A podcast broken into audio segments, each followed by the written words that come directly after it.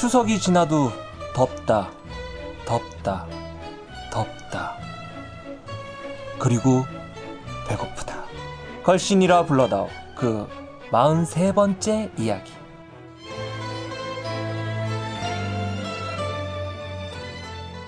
안녕하세요. 걸신이라 불러다오. 걸신의 제자 이정환입니다. 제 앞에는 걸신 강원쌤 나와 계십니다. 안녕하세요. 안녕하십니까. 네, 어, 추석 연휴 중입니다. 네. 잘 드시고 계신지. 아니 뭐 그냥 계속 집에 있었어요 저는. 아, 네. 네. 그리고 최소영 선생님 나와 계십니다. 안녕하세요. 안녕하세요. 네, 역시 뭐 여기 보면 추석에 시간 되시는 분들, 독거들. 독거들 서서히 이름이 불리기 시작하고 있습니다. 제 옆에 자방고등어님 나와 계십니다. 안녕하세요. 안녕하십니까 자방우동입니다. 저기는 정신적 독거. 네, 정신적 독고. 육체적으로 네, 부담. 그리고 희철 베이스님 나와 계십니다. 안녕하세요. 안녕하세요. 네. 그리고 오늘 초대 손님이 계시죠? 표문성님 나와 계십니다. 안녕하세요. 네 안녕하십니까. 안녕하세요. 네, 안녕하세요. 그냥 사실 오늘 뭐 그냥 밥이나 먹으러 오라고 아침에 했다가 그냥 얼떨결에 주전자서 게스트가 돼. 네, 그렇죠. 아, 예, 우리의 문송 이름이 문송이야. 어제 어제 이 친구가 저한테 어떤 카톡을 보냈냐면 달을 보고 노래를 부르면 소원이 이루어진다. 문송 오. 이런 썰렁한 무슨 유행하는 그 노래가 문송이 있잖아. 스칼렛 네, 요한슨 어. 그녀에 나오는. 아, 아 그런 게 있었어? 네, 아, 아주. 나는 이 친구가 사실 굉장히 첫 직장이 광고고 마지막 직장이 광고인 만큼 어. 그러니까 아, 이 친구가 굉장히 유명한 그 광고쟁인데 아 감이 떨어졌구나. 이제는 안 되니까 지 이름 가지고 이렇게 장난을 치는구나. 아니 제 이름 갖고 부른 노래가 굉장히 많아요. 뭐 루이 암스트롱. 뭔데? 루이 암스트롱하고 오스카 피터슨이 같이 Moon Song. Moon Song. 뭐 잘하는 팻 메스니, 어. 찰리 헤이든, 어. Moon Song. 어. 그리고 얼마 전에 그녀의. 어. 저를 다 추앙하는 노래들이죠. 오늘 시작이 심상치 않아. 상태가 안 좋은 게스트가 나왔어. 라고 주장하시는 표문성님 나와 계십니다. 갑자기 가슴이 답답해지면서 아니, 저 진짜 여기 왜 앉아 있는지 모르겠어요. 일단 왜 앉아 있는지 모르시는 표문성님 나와 계십니다. 걸신에게 물어봐 뭐든지 걸신에게 물어봐 뭐든지 걸신에게 물어봐 뭐든지 걸신에게 물어봐 맛있는 음식 알려주세요 어떤지 으로 가야 할까요 음식의 역사 말해주세요 걸신의 비법 알려주세요 오늘 걸신에게 물어봐 아, 제일 많은 내용이요. 음. 선생님 이번 공개 방송에 대한 그 못 오시는 분들이 음. 항의가 많아요. 뭐 어쩌라고. 이분들의 주장은 예. 우리 어디라도 가게 지정 좀 해달라. 아, 근데 그건 뭐, 참 뭐라고 지정하기가 쉽지는 않은데, 네. 굳이 그러시겠다면, 우리가 이 방, 작년 딱 이맘때 첫 방송, 그러니까 파일럿 방송에서, 그렇죠. 우리가 동화 반점을 소개했어요. 공룡알. 네. 근데 그 공룡알이 있는, 알을 파는 그 동화 반점이? 동화 반점이 벙커에서 가까운 동대문 두타 있는 그 동네 있잖아요. 그렇죠. 그래서 밀리언의 옆인가요? 어, 두타. 밀리언의 옆이죠. 예. 그러니까 아마 혹시 적극적인 분이 계시면 거기에서 같이 어, 저희가 2시니까 어, 거기는 한 4시부터 시작을 하시면 어. 이원으로 그냥 우리가 왔다 갔다 아, 그뭐 그까지는 그런 정도의 큰 방은 없을 것 같고 네. 그냥 모여 계시면 뭐 전화로 연결을 한다든가 아니면은 뭐 마치고 또 저희가 한번 들린다든가 네. 뭐 이런 정도는 충분히 가능하겠다. 바로 뭐 걸어서 가도 될 거리니까 그렇죠. 뭐 그걸 권해주 드리고 싶고 뭐 굳이 내가 사는 동네가 성남 근처라서 뭐 주북 순두부에서 하겠다 안 말리고요. 네. 부산에서 하겠다. 뭐 아니 뭐할 수 없죠. 네. 네. 울산은 식육식당. 수암시장에 있는 식육식당을 이용해 주세요. 네. 근데 그 게시판에 상당히 많은 분들이 찍어달라 네. 말씀하신 분들이 언뜻 보기에 많아 보이는데 네. 저의 관전 포인트는 음. 과연 정말로 몇 분이나 모이실지 두, 두고 보겠습니다. 자, 첫 번째 사연입니다. 쿠스코77님. 항상 좋은 방송 감사드립니다. 하루에 여섯 끼를 먹는 저의 변태스러운 식욕과 식탐을 걱정했었는데 걸신 방송을 듣고 보니 저는 아직 고작 아이들 수준이구나라고 생각하면서 안도감을 갖게 되었습니다. 그럴 정도는 아니신데. 제가 생각하는 최고의 음식 만화를 강원 선생님이 소개해 주실 것을 듣고 깜짝 놀랐고 방송에 대한 애정도 깊어졌습니다. 음, 맛1 맛맛 1번. 1번지. 네, 맛 1번지에서 튀김을 담당하던 지로란 이름의 할아범이 강원 선생님과 겹쳐 보이기도 합니다. 걸신이라 불러다라는 방송을 통해 저 개인을 인정하고 앞으로 살아가야 할 방향을 제시받았다고 거창하게 생각합니다. 이에 대해 감사의 마음으로 태인 양조장의 중력고를 방송에 후원하고 싶습니다. 공개 방송에 참석하지 못하지만 방송을 만들어 가시는 분들과 방송을 듣는 청취자분들의 즐거움에 도움이 된다면 그것만으로도 제게는 큰 기쁨이 될 것 같습니다. 어우, 아, 이거 좀 대단한 근데 귀한 거예요. 건데. 예. 네. 그래서 제가 연락을 했어요. 음. 연락이 다 가지고 어, 일산 사신데요. 예. 어, 일산 제가 멀어서 못 가겠다. 근데 직장이 강남이시래요. 음. 아, 그래서 어, 점심 시간이나 뭐 해서 음. 식사를 한번 하시자. 네. 식사 약속을 조만간 잡겠습니다. 음, 그래서 이 중력고가 굉장히 귀하고 모르시는 분들도 많으실 텐데 이분이 직접 경험한 술이 아니라 약이죠. 약. 네네, 중력고에 대해서 또 덧붙여 주셨는데 얼마 전 막걸리에 취한 뒤 태인 양조장에서 구입한 중력고를 마시고 난 후 오히려 취기가 없어지고 오. 정신이 맑아지는 놀라운 경험을 했습니다. 오. 제 체질과 잘 맞아서 그런 굉장히 것인지 특이한 모르겠지만 체질이시네요. 보통 사람은 기절해요. 네. 이게 굉장히 높지 않나요, 도수가? 취기가 없어지고 정신이 맑아지는 건 저 같은 경우 여명 808인데 제 체질과 잘 맞아서 그런 것인지 모르겠지만 이런 좋은 전통주가 널리 알려지기를 바라는 마음입니다. 혹시 가능하다면 강원 선생님이 한국 전통주에 대해서도 방송에서 다뤄주시면 좋겠습니다. 감사합니다 라고 올려주셨습니다. 네. 네. 우리가 계절별로 아주 간간히 간간히 전통주를 한 몇 번 다루었는데요. 사실 뭐 전통주에 대해서는 저도 개인적으로 솔직히 잘 모르고 근데 이 전통주를 한국에서 제일 잘 아는 사람이 제 친구예요. 어, 허심영이라는 친구가 있는데 뭐 막걸리 학교 교장님이고 어, 책도 많이 냈죠. 근데 이 친구가 제 대학교 동기인데 국문과 동에서 술을 가장 못 마시는 놈 중에 하나였어요. 이런 애들이 그 어떻게 한국 전통 한국 술의 그 가장 대표적인 전문가가 된다는 걸 보면 아까 한국 사회가 굉장히 흐름한 게 아닌가.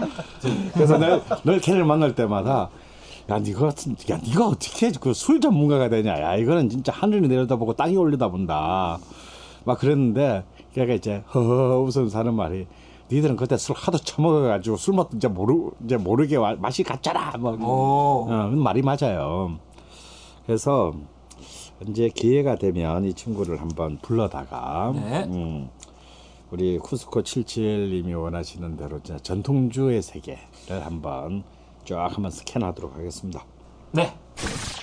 9월 3일 하연숙님께서 안녕하세요. 방송이 업데이트 되어도 공복이 아니면 듣지 않는 열혈 청취자입니다. 저는 중국 음식 별로 좋아하지 않지만 10년 전 요코하마 근처 여행 중 차이나타운에 들러서 먹었던 아, 제대로 가서 먹었네. 예. 어, 마파두부가 감동적이었습니다. 이 요코하마가 이 마파두무가 그 스촨 그러니까 사천 지방의 음식이잖아요. 사천 지방의 중국 요리가 처음으로 중국 일본 땅에 떨어진 떨어져서 거리를 형성한 곳이 요코하마예요. 아. 그러니까 정말 제대로 돼- 제대로 가서 드셨네. 제대로 갔구나. 아, 그 뒤로 한국의 마파 두부를 많이 먹어보았지만 일본에서의 맛과 비슷한 집은 한 집도 못 찾았습니다. 우리 친구 아니 우리의 우상 걸신님은 분명 알고 있으리라고 믿습니다. 혹시 연희동 부근 마파 두부 맛집 알려주시면 감사하겠습니다. 늘 건강하고 행복하세요. 야, 이거 정말 이 질문도 좀 집단지성이 필요하지 않나 싶어요. 사실은. 아, 왜냐하면 지금 사실 우리나라의 이제 이런 바 화교 중국 음식들은 기본적으로 산동성 출신 분들이 많이 와서 자리 잡았기 때문에 아, 이 사실 사천 요리를 아마 요코하마의 차이나타운에서 드신 것 같은 수준에 그래서 저도 아직까지는 어, 구경하지 못했다. 근데 또 뭐 요즘 사천 요리 전문점도 사실은 뭐 늘어나고 네. 있는데 이게 정말 진짜 뭐 오리지널 사천의 음- 음식이라고는 보기 힘든 경우도 사실 너무 많아서 어, 딱그 하얀순님이 기대할 만큼의 어떤 이 마파 두부 요리는 제가 한, 한국에서 특히 이제 사- 어, 한국에서 차이나타운에서 어, 소개하기는 좀 제가 보기에는 힘든 것 같고 혹시라도 아직 워낙 우리나라엔 중국집이 많으니까 그렇죠. 정말 잘 알려지지는 않았지만 어디 구석에서 다 쓰러져 가고 이제 곧 내일 모레 문을 닫을 판인데 딴건 몰라도 마파 두부는 내가 정말 그 스촨의 옛날 그 공부 할매가 한 수준으로 하고 있다 이런 집이 있을 수 있어요.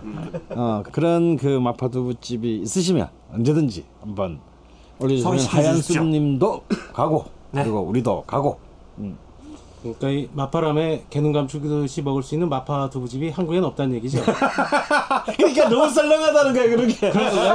지금 끼어드신 분이 표문성 씨입니다. 아, 네. 오늘의 하이라이트 게스트 표문생님. 상당히 얼굴이 붉어지셨어요. 다음 아이디 맙고 맙고 엄청난 단골 고객 고객은 아니고 청취자분이신데 이분이 또 이제 그 구글 지도를 업데이트를 쭉 하시는 분인데 아. 업데이트를 하셨다고 알려주시면서 이분은 그 공개 방송 신청을 하셨대요. 근데 예. 이분의 걱정은 혼자 오시는데 혼자 자기가 뻘쭘하게 앉아 있으면 와서 말 좀 걸어 달라고. 근데 우리는 이분 어떻게 생겼는지 모르기 때문에 자, 이날 막고막고님, 안구리님, 맹렬후주 한량님 같은 자리에 앉히겠습니다. 자 다음 아, 아이디가 펭귄 차나님입니다. 네. 감사 인사를 전하고 싶어 100만 년 만에 게시판에 왔습니다. 2년 전쯤 평양냉면을 먹어보고 이건 내가 먹을 음식이 아니구나 라고 생각했다가 방송 듣고 을지면허 가서 육수를 거의 다 먹고 음. 어, 제가 처음으로 평양냉면을 먹었던 집도 한 번 더 갔었는데 음. 제가 처음 느꼈던 그 맛은 아니었습니다. 아하. 공주는 잠 못 이루고도 남편과 함께 봤습니다. 어, 어. 여자분이시구나. 네. 어, 예. 남편은 공연을 보고 실망을 하고 아하. 그 뒤로 걸신 방송에서 소개한 집에 가자고 하면 적극적으로 따라 나서지 않았습니다. 아, 아, 공연이 마음에 안 들어서 방송도 마음에 안 드는. 이럴 수 아유, 있어요. 네네. 이럴 아, 수 뒤, 있어요. 뒤끝 있네. 하지만 이번 여름 휴가에 아이들 없이 남편과 둘이 담양, 여수, 전주, 군산을 다녀왔는데 물론 방송에서 소개한 맛집을 찾아갔습니다. 안구류님 지도를 참고하며 다녔습니다. 안구류님 감사합니다. 허허. 안구류님. 칠공주 집과 전주, 현대형 모두 인상적이었고 너무 맛있었습니다. 라고 글을 올려주셨네요. 네. 이그 공연을 보고 식욕을 잃는 현상이 특별히 그 설명을 해주실 부분이 있으신가요? 아, 뭐 뭐라고 말씀드릴 수는 없지만 충분히 가능하다고 생각합니다. 그렇죠. 네. 우리 공연- 저런 놈들이 하는 방송은 믿을 수가 없다. 공연도 못하는 놈들이 음식 소개를 제대로 할 리가 없다. 어. 공연을 못 한다기보다 공연 공연에 맛이 없었다. 아, 뭐 공개 그런 거 방송? 취소해야겠네요. 지금 공개 방송에 안티들만 온다라는 소문도 있어요. 직접 따지겠다. 아. 자, 다음 사연은 우리 그 여러분들이 기다리시는 100만 명의 팬을 갖고 있다고 추정이 되고 있는 최강 선생님이 직접 소개를 해주시겠습니다. 네, 흰토끼님이 보내주신 사연인데요. 달달한 거 무지 좋아합니다. 킨소영님께서 소개해주신 맛있는 디저트를 정말 먹어보고 싶습니다. 그런데 부자- 부산 쪽 디저트 맛집 소개는 없는 것 같아요. 어, 부산이나 경남 인근 디저트 맛집 소개해주시면 감사하겠습니다. 제가 해야 되는 건가요? 그럼요. 부지런히 다니셔야겠네. 아, 이- 어, 혹시 생각나는 집 있나요? 부산 쪽에? 아, 제가 정말 이 집을 가기 위해서 따로 부산에 가도 좋겠다 할 만한 집이 있습니다. 오, 있어, 있어. 역시 네. 있어. 따끈, 따끈따끈한 집인데요. 어, 프랑스인 남편을 따라서 이제 한국에 오셔서 같이 음. 프랑스에서 빵집을 하셨고, 이제 한국 특별히 사람인가요? 한국 분이신데 프랑스 남자분과 결혼을 하셔서 네. 이제 그 많은 곳 중에 부산을 딱 집어서 오. 거기 보, 아, 고향 부산 사람도 아닌데. 아, 고향이시라고 한 것 같아. 아이씨, 옛날에 그럼 살았다고. 뭘, 뭘 찍어? 그냥 고향이 부산. 아니 그래도 그러면 말이 바뀌어야죠. 그 프랑스 그 음. 패티쉐가 부인을 따라서 부산에 온 거 아닙니까? 그러면? 아니, 그러니까 한국에서 빵을 먼저 뭔가 보급하고 싶어서 정말 진정한 네. 그런 디저트류의 그런 달달한 빵이 아니라 어, 아, 프랑스식 정통빵. 네, 예. 어. 그러니까 아직 한국이 빵이 디저트의 연장선상이어서 달달하지 않으면 빵이 아니라 생각을 하는데요. 음. 여기는 원래 그 프랑스에서는 좀 시큼 짭짤하다고 해야 되나? 음, 식사 그런- 대용이니까. 네, 오리지널이 꼭 음, 그런 부산의 어떤 그런 사람들에게 좀 뭔가 좀 거창하게 말하면은 신금을 울릴 아니, 만한. 교육을 시켜주고 싶, 음, 그런 그런 게 있다는 거죠. 예, 알려주고 싶다는 거죠. 그래서 공부빵이나 단팥빵, 크림빵이야 달게 먹는 간식류 빵이지만 이제 식중빵이라고 하는데 프랑스에서는요 식전빵이라는 말이 없고 식중빵이에요. 음. 네, 그래서 그런 거를 프랑스, 독일이나 이태리 빵을 보면은 이게 정말 시큼짭짤이 진리라는 걸 아실 거예요 아마. 아. 그래서 그분이 그런 빵만 하시는데 거기서 근데 한국 사람들이 워낙 이제 단 걸 좋아하니까? 크로상, 뺑오, 그러니까 뺑오 뭐 크로상 뭐 이렇게 해서 초콜릿 좀 들어간 거나 약간 파이류 이런 것좀 정도 있는데 주류는 좀 하드 계열 이런 음. 프랑스 정통. 네, 예, 어. 그런 식이. 자, 그리고 어디죠, 거기가? 가게 이름이 메트로 아티정이라고 하고요. 음. 남천동에 있습니다. 부산 남천동. 네. 남천동이면 어느 쪽이죠, 선생님? 남천동이면 이제 그 광안리 옆쪽. 그렇죠. 한때 아, 부산에서 좀 산다라는 사람들이 이제 거기서 이제 처음으로 이제 좀 좀 군락을 이루고. 어, 군락을 이루면서 살다가 네. 이제 해운대로. 해운대가 이제 신시가지로 부상하면서 약간 좆댐이 물은 떠돌아고 있는 뭔가 이렇게 이 본래 이렇게 옆에 있으면 안 돼 이런 게 음. 그래서 약간 이제는 구시가지로 전락하고는 있지만 뭔가 약간 거기에- 사당 같은 느낌이 드는. 예, 그런데 이제 그, 그 동네가 좀 뭐 맛있는 집들이 많은 네. 그렇죠. 어.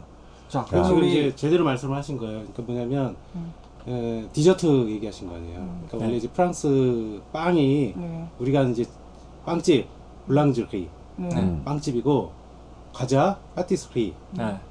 비엔누아즈리는 달콤한 디저트류 네. 의 빵만 모아서 이제 비엔누아즈리라고. 어.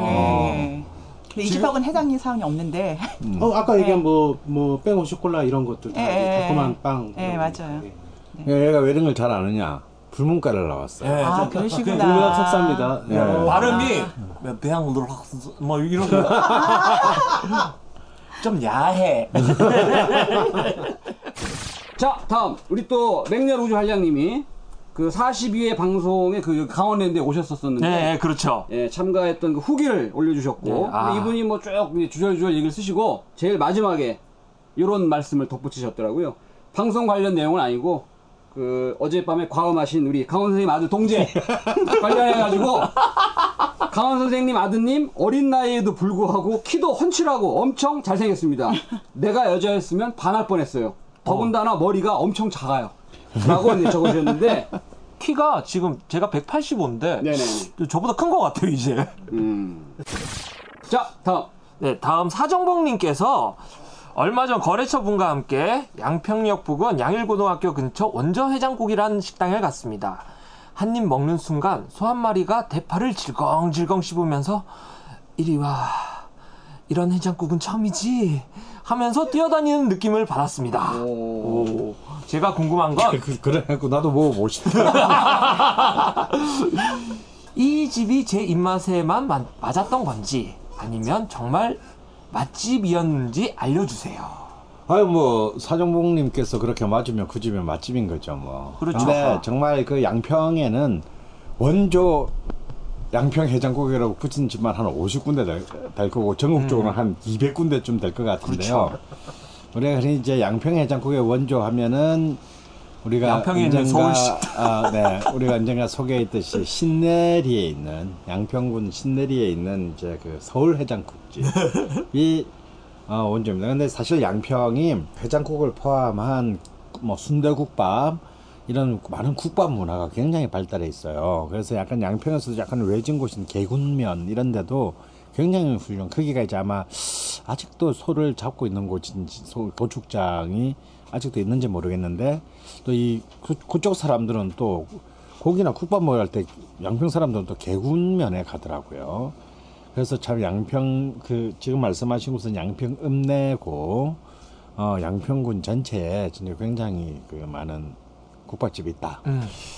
그리고 그 양일 고등학교 근- 근처에 야- 원조 양평 해장국집은 저는 금시초문이기는 한데 소 한 마리가 대파를 질겅질겅 씹으면서 어서 와 하면 이건 약간 어, 양평 해장국하고는 조금 거리가 먼 그렇죠. 어, 먼그 양평 해장국이라면 국밥집이라는 느낌을 받는데요. 소가- 그건 모르죠. 어. 소가 후추하고 막 고추를 막 이렇게 뿌리면서 이리 와 해야 되는 거 아닌가? 어, 그건 모르죠. 워낙 이제 그 양평이 그런 이제 그 소고기 베이스 해장국이 많이 네. 발전하다 보니까 그 굉장히 또 다양한 또 어, 스타일의 새로운 원조가 등장했을 수도 있습니다. 약간 육개장 같은.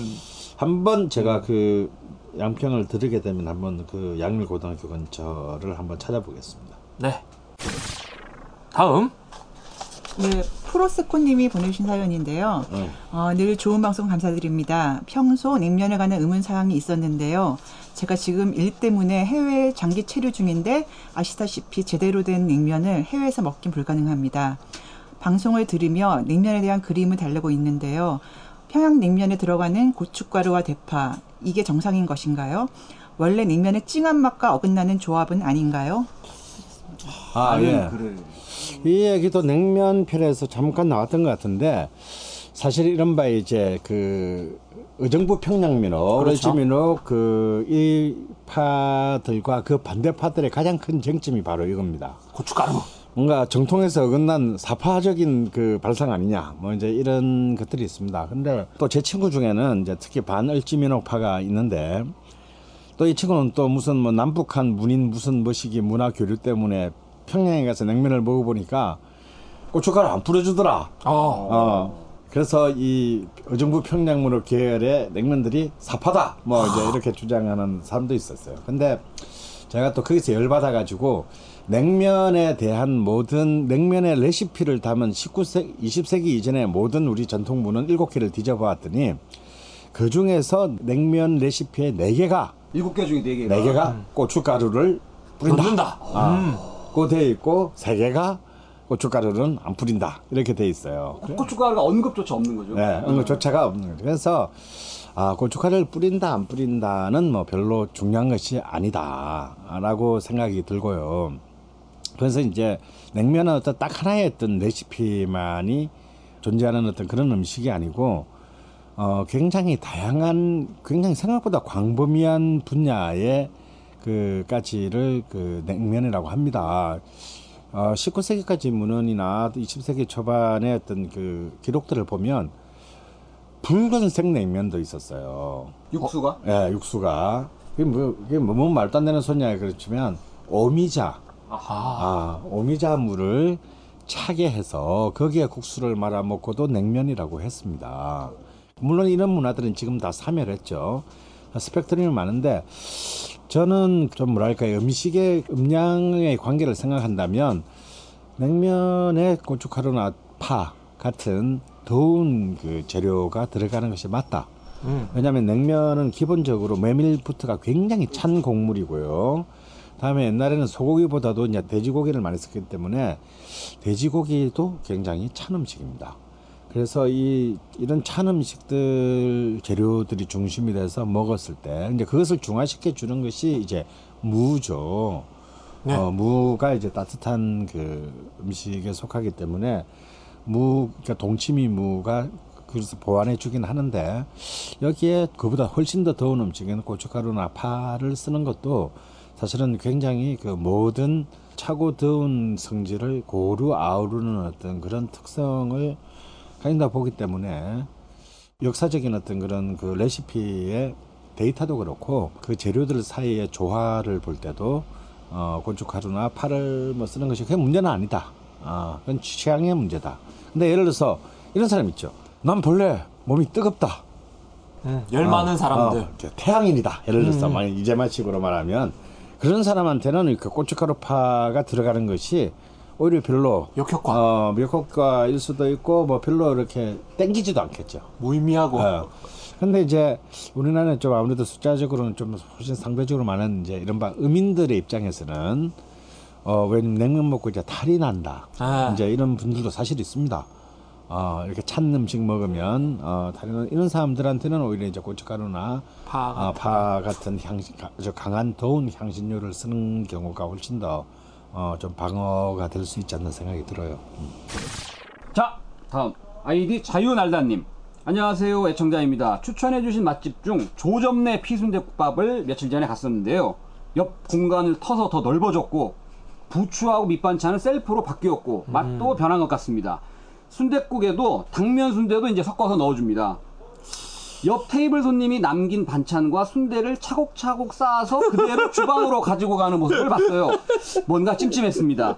실망스럽다기보다는 마음이 슬퍼졌어요. 돈의 욕망이 맛의 욕망을 제쳐버린 현장을 목격한 사람으로서 아픈 마음 부여잡고 글을 남깁니다. 선생님 질문 있어요. 손님이 먹고 남긴 음식을 재활용한다는 것은 어떤 판단 기준으로 받아들여야 할까요? 남긴 음식을 재활용하면 식당 수입에 지대한 영향을 미치나요? 모두 건강하시고 행복하세요. 근데 내용은 전혀 정말 행복할 수가 없는 내용이에요. 네, 조점내 필순됐고 아, 우리가 옛날에 그 아주 오래 전에 아마 소개된 네, 집인데요. 방송에서 소개하셨습니다. 그 아마 아톰님 그 동네 그렇죠. 그 이제 전주. 예, 맹주이신 예, 저보다도 아톰님이 훨씬 슬퍼해야 될 내용 같습니다. 아, 이- 저도 이렇게 그 이 조점내 피순대국밥집은 그 이- 이렇게 옆공간을 터서 더 넓어지고 셀프로 바뀐 이후로는 못 가본 것 같네요. 일단 말이 안 되죠. 만약에 사실 그 자유날다님이 보신 것처럼 실제 그런 일이 있다면 그는 뭐 음식점은 실격입니다.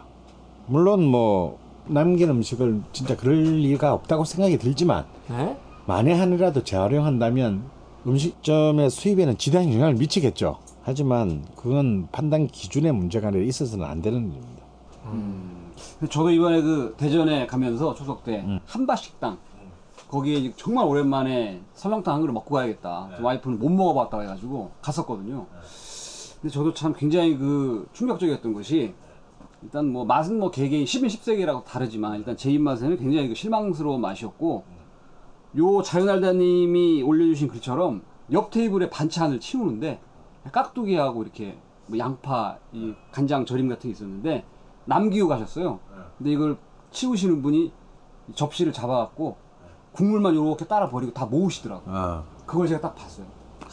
근데 이제 그런 경우는 들어본 적이 있는데 이게 무슨 이제 그 음식점에서 재활용하려는 목적보다는 예를 들어서 이렇게 뭐 그 옛날에는 그 또그 잔판들을 음. 수거해 가는 사람들이 있었어요. 아, 그, 그- 음식물을 재, 네. 진짜로 재활용하는. 활용하려고 네. 뭐 이렇게 사료나. 그 사료나 이런 걸 네. 쓰려고 그런 경우일 수도 있지만 그렇지만 이제 그 오얏 나무 아래서 각근을 매지 말랬다고 식당에서는 그런걸 하면 안 되죠. 저는 뭐 이렇게 웬만한 식당에 가서 이렇게 뭘 남기는 경우는 없으니까 그럴 일이 없는데 네 정말 맛이 없어서 남겨야 될 때가 있잖아요. 그러니까 저는 반찬을요 일어서기 전에 그 한 군데다 다 그냥 그렇지. 어 그냥 확 쓸어 모아 버립니다. 그렇지. 그럼 뭐- 다시 재활용 못하게. 자, 다음. 단무지 골근님께서 안녕하세요. 단무지 골근입니다. 저는 고기를 정말 좋아해서 일반적인 고기들은 물론이고 좀 특별하다면 캥거루, 왈라비, 타조 이런 것도 먹어봤습니다. 왈라비가 뭐죠? 그 밀림의 그 야생에서 막 뛰어다니는. 오. 네.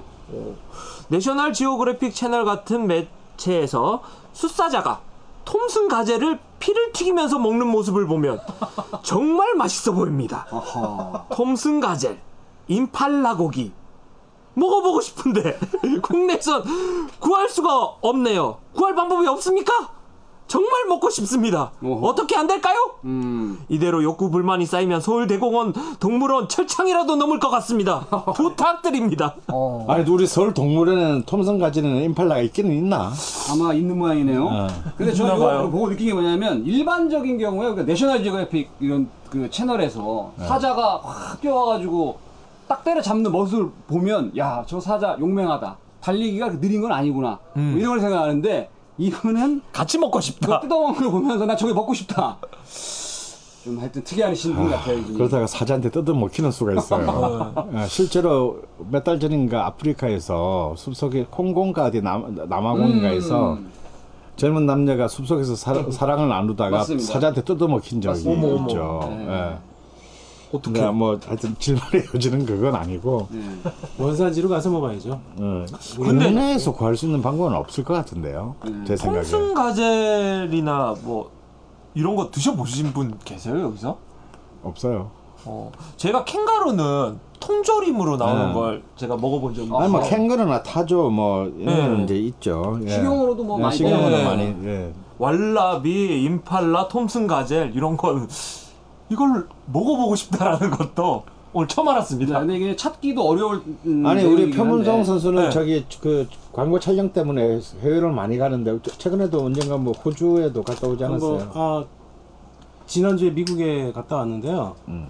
어, 간단합니다. 이분은 그 톰슨 가젤 드시려면 그 톰슨 가젤이 띄워놓는 초원으로 직접 가시는 수밖에 없어요. 아, 저 이번에도 가서 뭐 엘크, 음. 바이슨 이런 거 먹었는데 맛있습니다. 예. 어, 먹고 싶으면 먹어야죠. 가보세요. 예. 예, 예.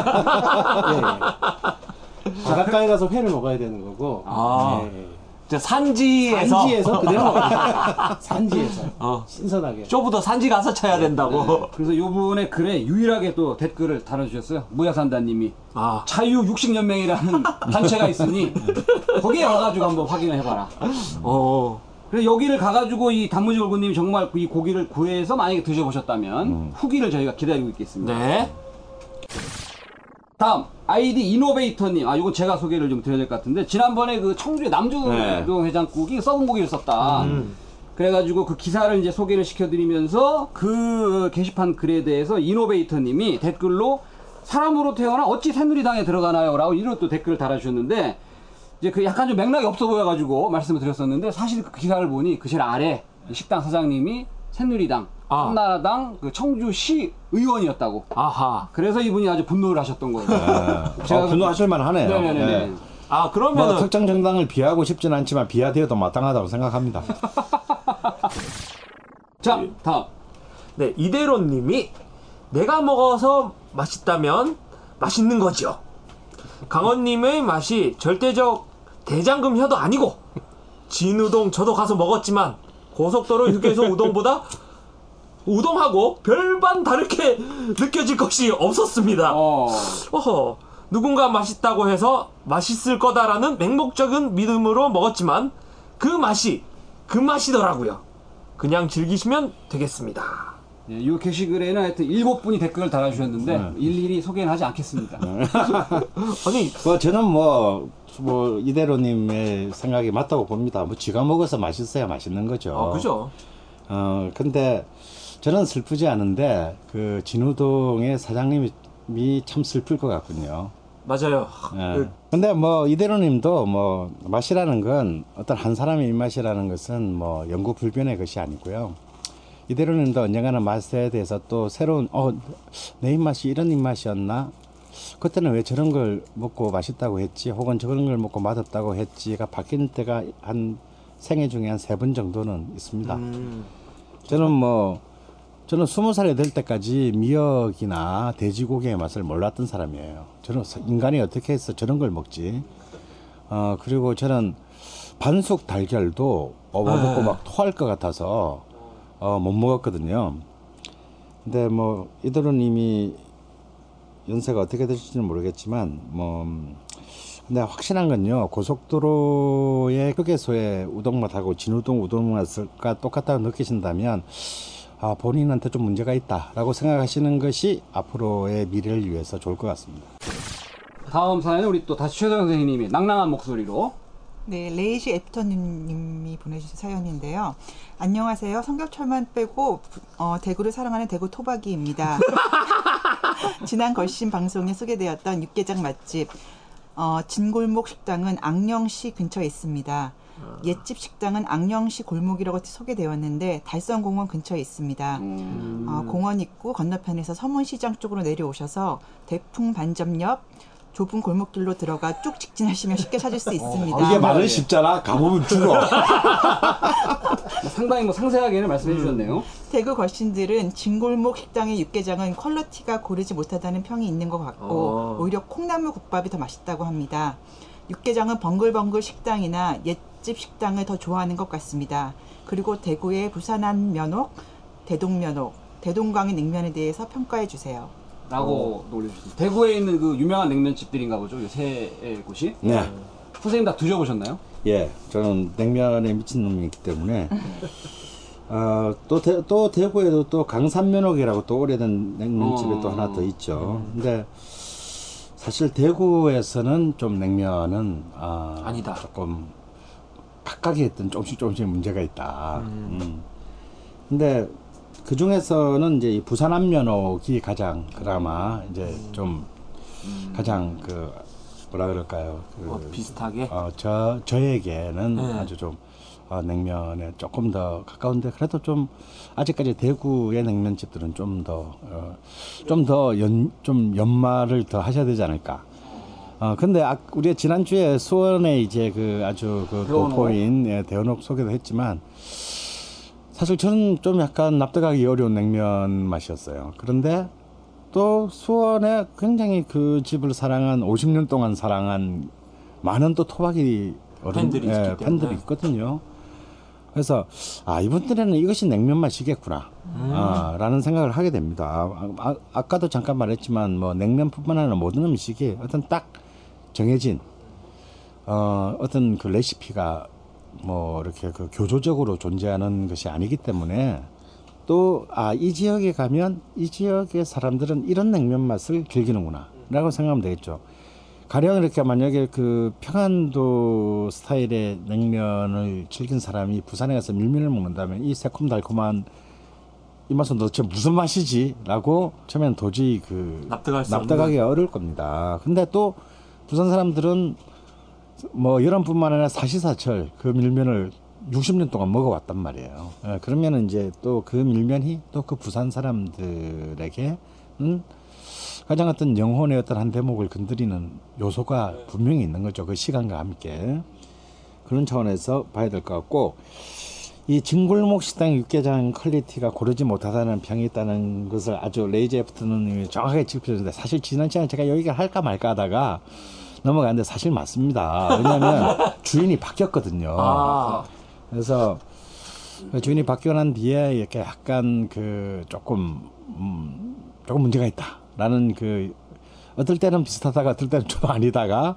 뭐 하는 그런 얘기가 사실 있는데 이상하게 또 바뀌고 난 뒤도 제가 가서 먹을 때마다는 괜 똑같았어요. 어, 아. 괜찮았어요. 그래서 그냥 괜찮지 않을까 싶은데 이렇게 거의 매일 생 이- 같은 그 무- 생활권에서 보는 분들한테는 아무래도 좀 옛날에 그, 그 정치를 기, 이렇게 그 익숙해진 분들한테는 조금 불만스러운 요소들이 있을 수 있을 것 같습니다. 네, 이글 이 글의 댓글로 맹렬 우주한량님이 어. 옛집 못 찾아서 애 먹었었는데 덕분에 발견했다고 굉장히 좋아하셨습니다. 아, 아, 이분이 정리를 하시는 분이니까 네, 네, 정리를 해야 되는데 찾을 수가 없어서 네, 다음 루이드님이 연휴를 걸신과 함께 보내고 있습니다. 예전 에피소드들도 꼼꼼히 듣고 걸신 게시판도 읽어보고 엑셀 파일, 구글 지도, 걸신 지도 다 받아서 스마트폰과 아이패드에 짱짱하게 장착하고 맹렬 루즈 한량님, 안구류님, 막공아꼼님, 글로서님, 데모님 등 능력자분들 감사하고 부럽습니다. 아울러 앙그류님께 질문이 있습니다. 라며 앙그류 지도 관련 질문을 올려주셨고 앙그류님은 댓글로 답해주셨습니다. 자기들끼리 네.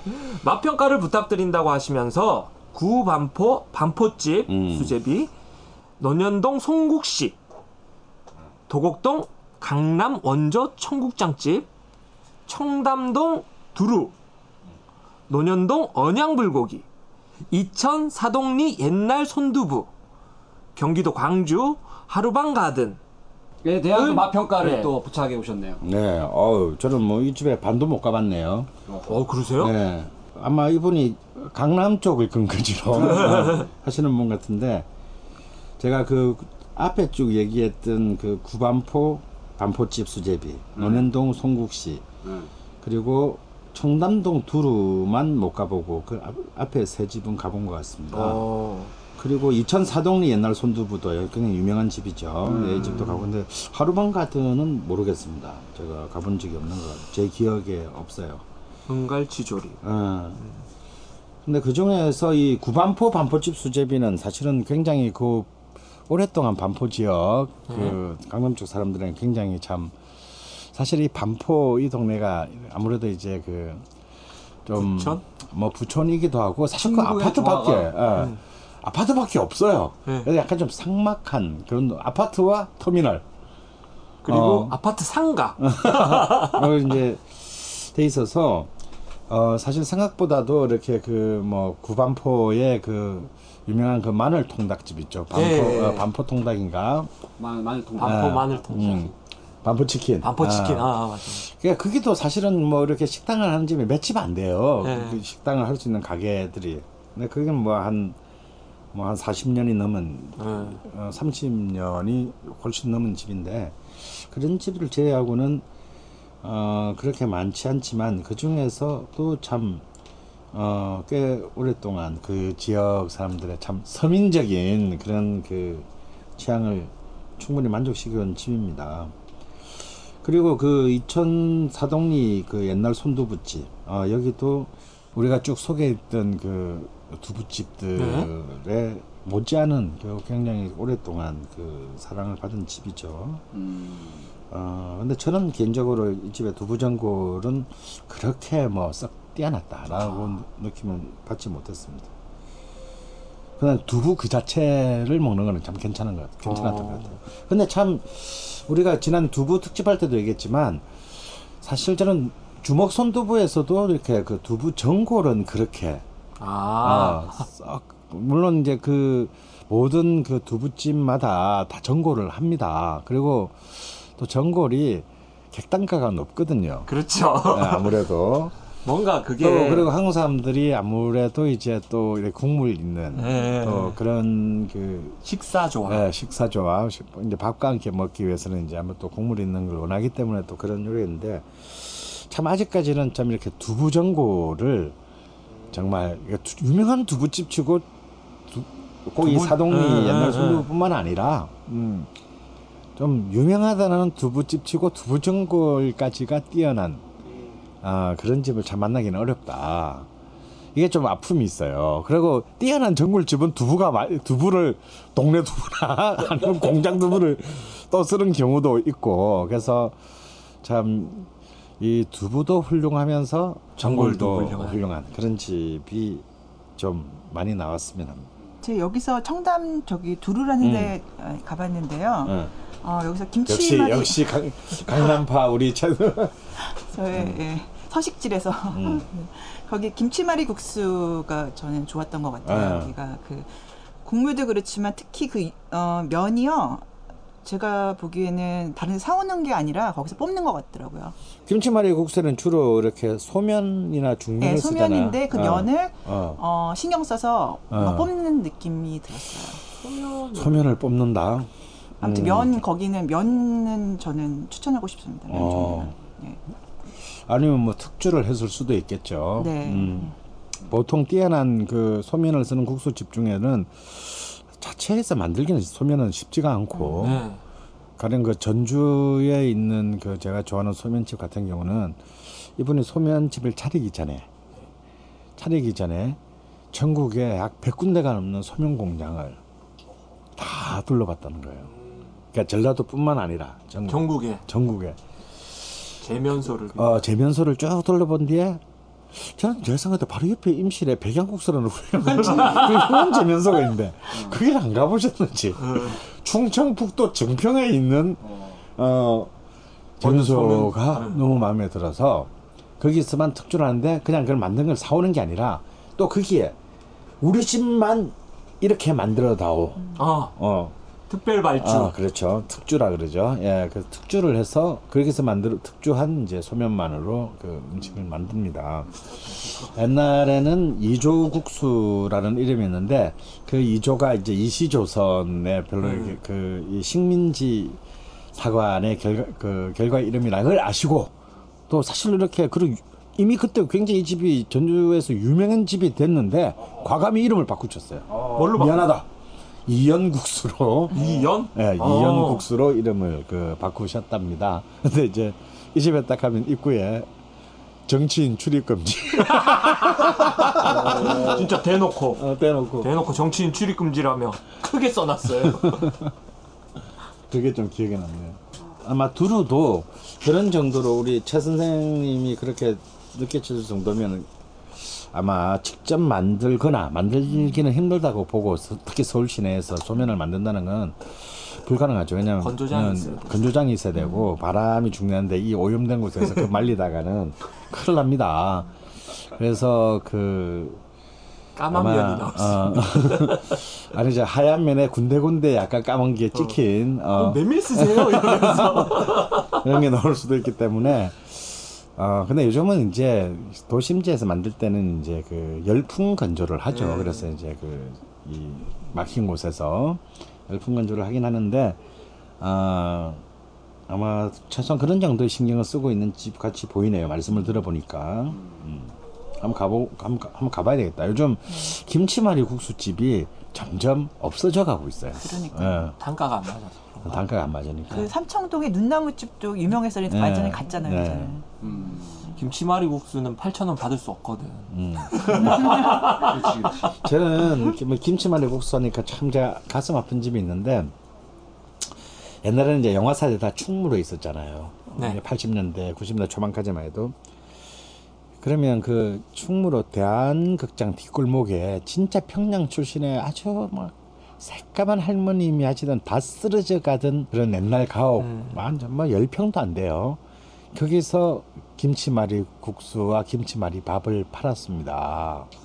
근데 정말 겨울에 그 가서 오들오들 떨면서 이제 뭐 난방도 제대로 안 되는 그런 그 뭐 바람 찬바람 슝슝 들어오는 옛가옥 같은 데서 덜덜덜 떨면서 이제 그 저녁에 이제 가난한 영화쟁이들끼리 몰려가서 이제 수- 술 먹고 그냥 헤어지기는 이차갈 돈은 없고 그냥 헤어지기는 아쉽고 배는 갑자기 또 그러니까 또 배는 또좀 고픈 거 고프고. 그래서 이제 가서 먹었던 그 김치말이밥, 김치말이국수 생각나는데 그런 집들이 이제 다 없어졌죠, 사실. 음. 뭐 아마 청담동이니까 뭐 아주 좀 왠지 삐까번쩍할 것 같은 불길한 예감이 드는데. 아 그렇지 않고요. 아, 그렇진 그냥 않아요. 2층인데 네. 굉장히 오래된 집입니다. 아. 네, 이런 걸로. 음. 하긴 청담동에도 오래된 집이 있을 수 있구나. 음. 주인이겠죠? 자, 다음 사연은 우리 간만에 등장 희철 베이스가 네, 아이디 청소부 김씨님께서 올려주신 사연인데요.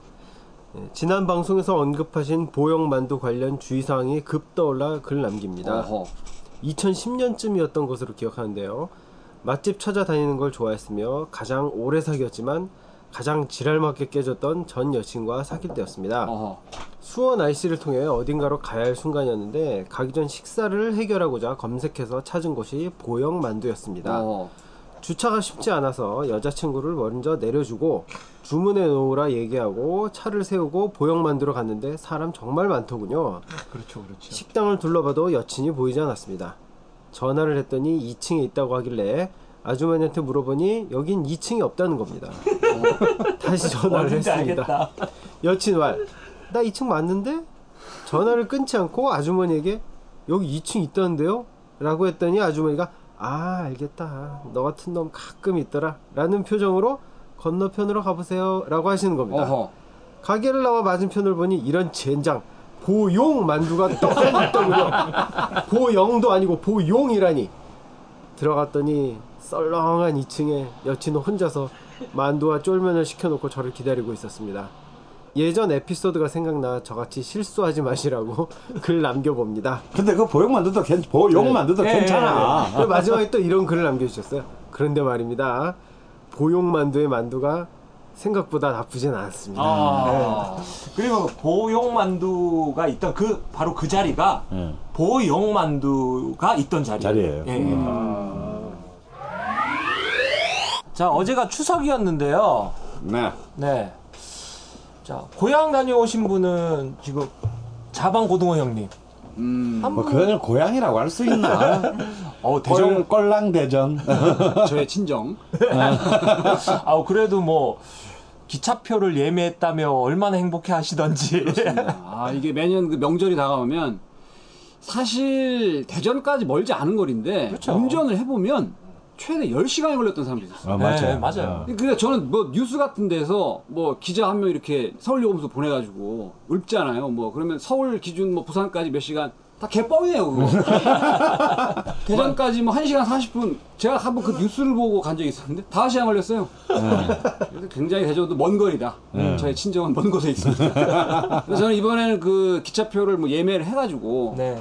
전날 갔다가 이제 당일날 어제 올라왔는데 뭐 대전에 그또 교황님도 드셨다는 성심당 빵 예. 성심당에 이제 내려가면서 제 부모님도 성심당 빵을 좋아하시기 때문에 이제 본점에 딱 들렸는데 입구에서부터 저는 전쟁 난 줄 알았어요.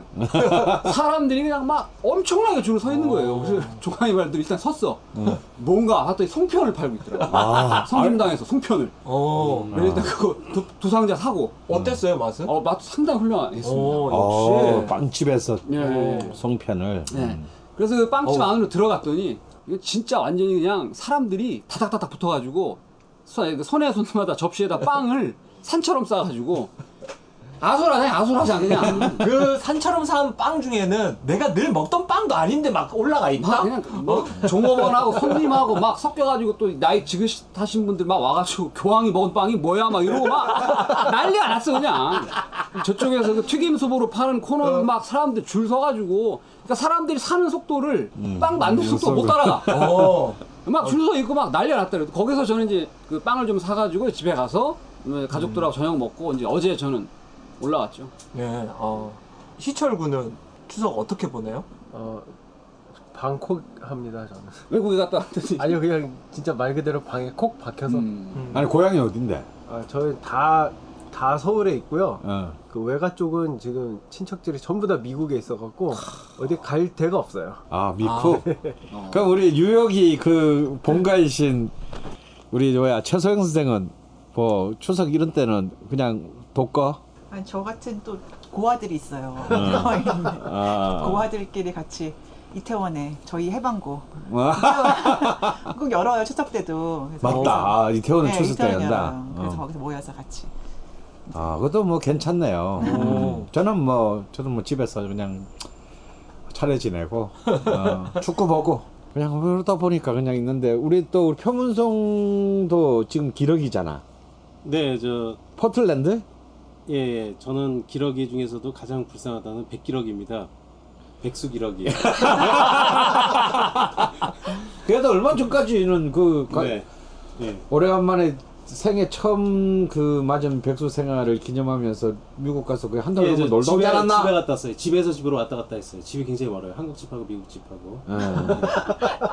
어, 집이 그냥 글로벌하게. 예, 예. 태평양을 건너서. 그래서 굉장히 저보고 또 주변에서 불쌍하다고 추석에 뭐 하냐 그러는데 제가 고아가 아니거든요. 저도 이제 부모님의 자식이고. 아, 그러네. 그래서 저, 예, 본가에 가서 저도 좀 재롱 떨다가 음. 왔습니다. 어, 지금 들으시는 이 목소리의 표문송 씨는 누구신가? 음. 일단 CM 하나 듣고 오겠습니다. 이심전심 착한 점심 착한 점심 2,900원부터 롯데리아의 착한 점심은 쭉 네! 아, 이 목소리였어요, 이 목소리! 아, 아, 이거 믿기지 않는데? 아, 아, 이거 제가 성우가 아니고요. 예, 아, 저는 이제 광고 대행사의 creative director인데, 예, 예. 어, 성우가 녹음을 해서 이제 시사를 했더니, 성우 목소리보다 안을 설명할 때 제 목소리가 더 좋다고 그걸로 가자고 아 광고주께서. 광고주가. 아, 광고주분 여성분이셨죠. 그럼 갑이 원하는데 뭐 네. 뭔 짓을 못해. 어, 아, 예, 광고 그래서- 사람입니다. 그, 어, 그래서 자기 목소리로 녹음을 한 거야. 그렇죠, 예. 예, 예, 광고주가 출연료는 없고 제로. 어, 당연히 없지. 아, 어. 출연료를 안 주기 위해서. 그게 아니라 그러면 광고주가 만족을 했나요? 어, 대만족. 이거 시리즈로 나갔습니다. 또. 아, 이 시, 어. 이게 이게 롯데리아 광고인가요? 네, 뭐, 네, 그렇죠. 아, 아, 어, 그 유명하신 분이 듣고 보니까 많이 들었던 것 같아요, 진짜. 아. 그래서 롯데리아가 장사가 안 되나? 아, 뭐 이거 말고 저 엔젤리너스 광고도 제 목소리로 어, 엔젤리나스. 저기 프랑스 그 원어가 나오는데 네 네. 우리나라에 프랑스 성우가 없어갖고 아, 구하다 구하다 못 구해서 그냥 제 목소리를 대충 얼버무려서 어, 뭐였죠, 어. 내용이? 카피가? 대충 한번 시연해 주시죠. Un angle de moi.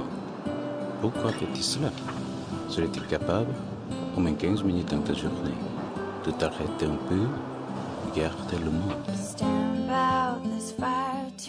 어, 뭐 많이 했구나. 나는 사실 이 친구를 안 지는 뭐 한 10년 좀 넘은 것 같은데 사실은 이 친구가 저하고 인연은 사실 아무런 인연이 없어요. 그렇죠. 그냥 둘 다 음악을 좋아하고 오디오 때문에 인생을 반쯤 망쳐버려하다라는 공통점. 그래서 용산 전자상가에서 만났어요. 어, 예. 서로 서로 오디오를 고르다가 그래서 이제 그 인연이 10년을 넘게 됐는데 이제 광고 일을 하던데 뭐 아 그런가 보다. 근데 그 이효리가 나온 소주 광고 있잖아요. 네. 처음처럼 네. 그걸 얘가 다 했더라고. 오 내가 처음이자 마지막에 얘가 너무 부러웠어. 유열이랑 이효리랑 이효리랑 했다니. 뭐 아, 광고를 하자 촬영을. 목적을 정확하게 예. 그러니까 이효리와 술을 함께 마시는 것과 음. 이효리와 광고를 찍는 건 좀 달라요. 그러니까 부러워하실 일은 아니에요, 사실. 아, 술도 같이 마시는데 술 광고인데. 아이, 아이, 그 저희는 이제 광고를 찍는 거고. 아, 찍는 거. 유열이만 술을 마시고 아, 그러면 그러면 약간 궁금해지는 게 있는데 그 편문성 선생님은 저 강원 선생님 첫 대면하실 인상이 어땠나요? 그 여러분이 느끼는 감정하고 별반 다르지 않아요. 제가 굳이 얘기 안 해도 마음속에 다 갖고 있잖아요. 처음 봤을 때 그 느낌. 굉장히 존경의 눈빛이었다는 얘긴데 우러러 보고 이런 사람을 내가 만나다니 어 경보 강원이야 어 경배하고 찬양하고 그런 건가요? 아니 욕을 해라 이 새끼는. 그러니까 뭐 제가 굳이 부연 설명 안 해도 모든 분이 진실을 알고 있잖아요. 진실은 강요하면 안 됩니다. 예, 그런 느낌이었어요. 아하 야 이거 다 빼. 그거 집어넣어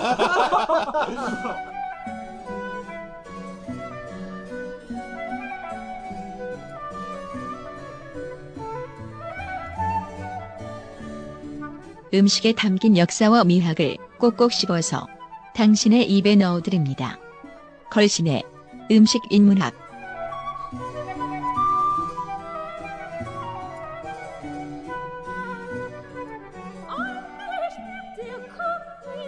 음, 오늘의 그 인문학은요. 음, 추석이 어제였고 음, 또 오늘 방송은 주말에 나가겠지만 여전히 이제 추- 추석 기분이 참 그렇죠. 많이 남아 수밖에 없어요. 예. 근데 이제 보통 이제 그 뭐 추석뿐만 아니라 명절 때 뭐 고향에 가거나 고향에 가지 않더라도 사실은 이제 참 뭐 이렇게 저렇게 가족이 있는 사람이라면 이제 추석 음식을 조금이라도 해야 되고 그러다 보면 이제 뭐 전 뭐 등등등등 뭐 나물 나물, 탕국, 뭐 사회적 과식을 하게 됩니다. 아무래도 기름기가 많은 음식들을 이제 많이 먹게 되죠. 그러면 딴 분들은 어쩔지 모르겠는데 아까 우리 뭐그어이 걸신에게 물어봐 코너에서도 막 국수에 대한 것도 나오는데 이상하게 저는 이 명절이 딱 지나면 냉면, 소면 이런 면들이 그렇게 땡겨요. 평소에도 좋아하시지만 좋아하지만 특히 땡겨. 근데 사실 또 추석 날이나 추석 다음 날에는 그또 파는 데가 또 없잖아. 어, 다. 냉면집 안 한다? 야, 다 아, 추석에 문을 닫았기 때문에 또 못 먹는다라는 것 때문에 못 사 먹는다라는 것 때문에 또더 어, 간절함이 어, 간절한 그런 것들이 있죠. 그래서 오늘은 뭐 그랑 직접적인 상관은 없지만요. 좀 우리 인문학 사상 처음으로 좀 뭔가 좀 예술적인 분위기로 어, 뭔가 딱 이 명절 직후 뭔가 특히 추석이라는 것은 그 또 설과 다르게 그러니까 만물이 가장 풍성한 결실을 어, 거둔 뭐 사실 다 내 거는 아니지만 괜히 내 마음이 좀 어, 뿌듯해지는 듯한 그런 착각과 환각을 주는 그 그런 계절에 놓여있기 때문에 어, 더욱더 이제 그 아마 특히 우리가 가난함 속에 살았던 오랜 그 지난 시간 동안에는 이 추석이 좀, 좀 남다른 그런 그시 아니었을까. 그래도 정말, 그러니까 뭐, 뭐 더도 말고 덜도 말고 뭐 이런 이제 그이 한가위에 대한 얘기가 있었다라는 것은 그만큼 이때를 제외하고는 우리가 굉장히 참 어, 많은 것들이 이렇게 결핍돼 있었다라는 것의 반증이기도 하겠죠. 그래서 오늘 좀 이런 그 분위기를 느껴줄 만한 시인을 한명 아, 소개할까 합니다. 어, 사실은 뭐 이 사람이 추석에 대한 시를 쓴 적도 내가 알기로는 없고 하지만 정말 이때 꼭 한번 그 짚어볼 만한 사람. 네. 그리고 우리가 그 걸신이라 불러다오를 1년째 하고 있는데 정말 제일 먼저 초청해야 될 사람이었어요. 왜냐하면 이분은 그 시를 한 100여 편 정도를 평생 남겼는데 이분이 자신의 시에서 소개한 음식이 110가지가 넘어요. 오. 어, 그것도 식민지 시대에 이런 그 음식을 시에 그뭐 소설도 아니고 소설에서야 당연히 일상을 아무래도 끌고 가야 되니까 먹는 게 늘 등장할 수밖에 없죠. 뭐 가장 우리 뭐 교과서에도 실린 거 있잖아요. 뭐 현진건의 운수 좋은 날 설렁탕. 그뭐 봄봄의 작가인 김유정의 아예 제목부터가 떡이야. 그 떡이 아니에요. 이제 먹는 떡. 다 먹는 떡이. 어, 다 먹는 떡이야. 그리고 근데 이 떡은 진짜 참 충격적인 소재야.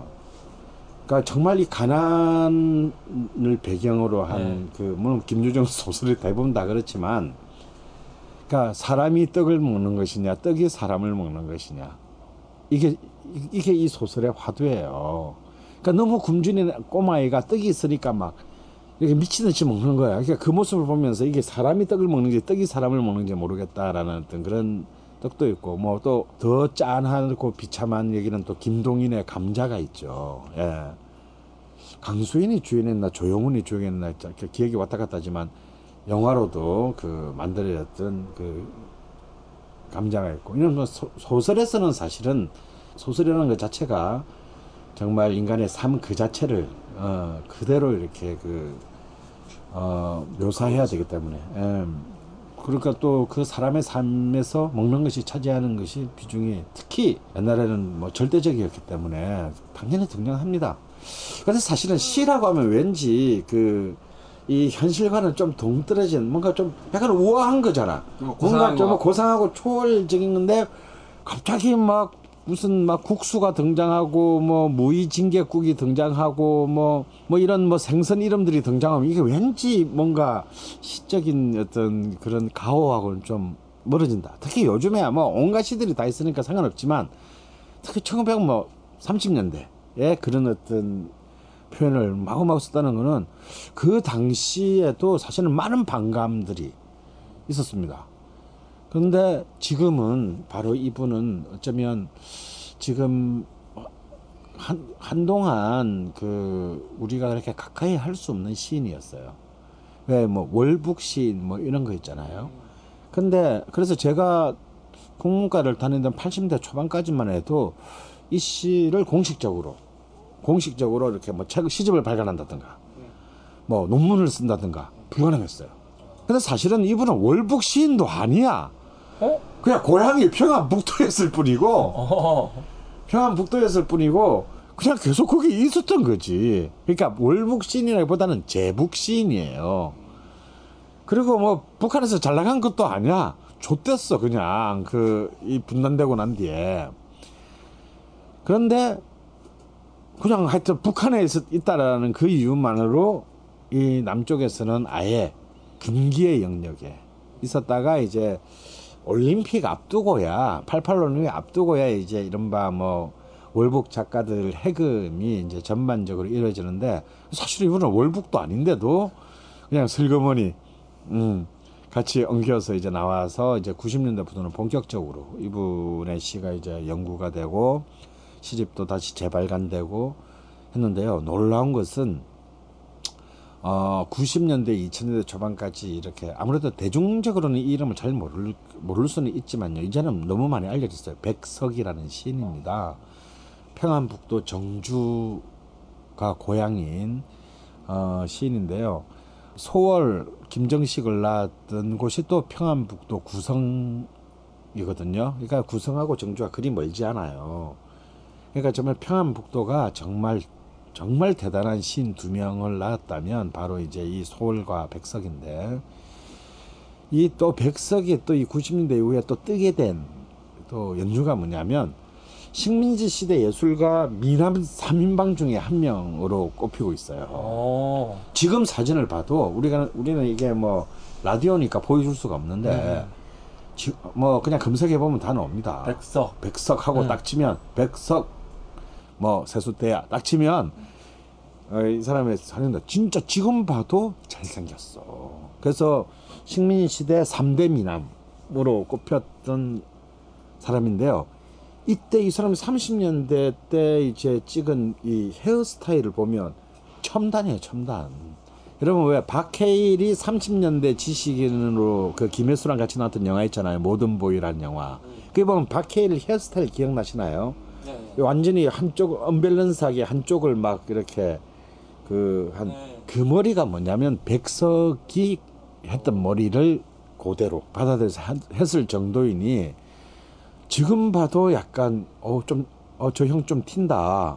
어 그런 그 또 미적인 감각을 정말 그 뭐랄까 30년대 모더니즘의 어떤 그런 감각을 가졌던 시인입니다. 요 근래 그 도민준이 나왔던 그 드라마 있잖아요. 네. 예, 거기서 이제 신성록 씨가 음. 그 나왔었는데 예. 그 백석 시인의 이 사진을 딱 걸고 어. 신성록이 타임슬립을 하고 지금까지 살고 있다 아. 그런 이야기가 있었어요. 아, 아, 뭐. 아주 비슷한 네, 그래서 일단 미나 일단 90년대가 일단 남자고 여자고 일단 그 비주얼 외모가 더 중시되기 시작한 시대이기도 했기 때문에 뭐 그랬을지는 뭐 그런 것도 뭐 네. 사실은 없잖아 있고요.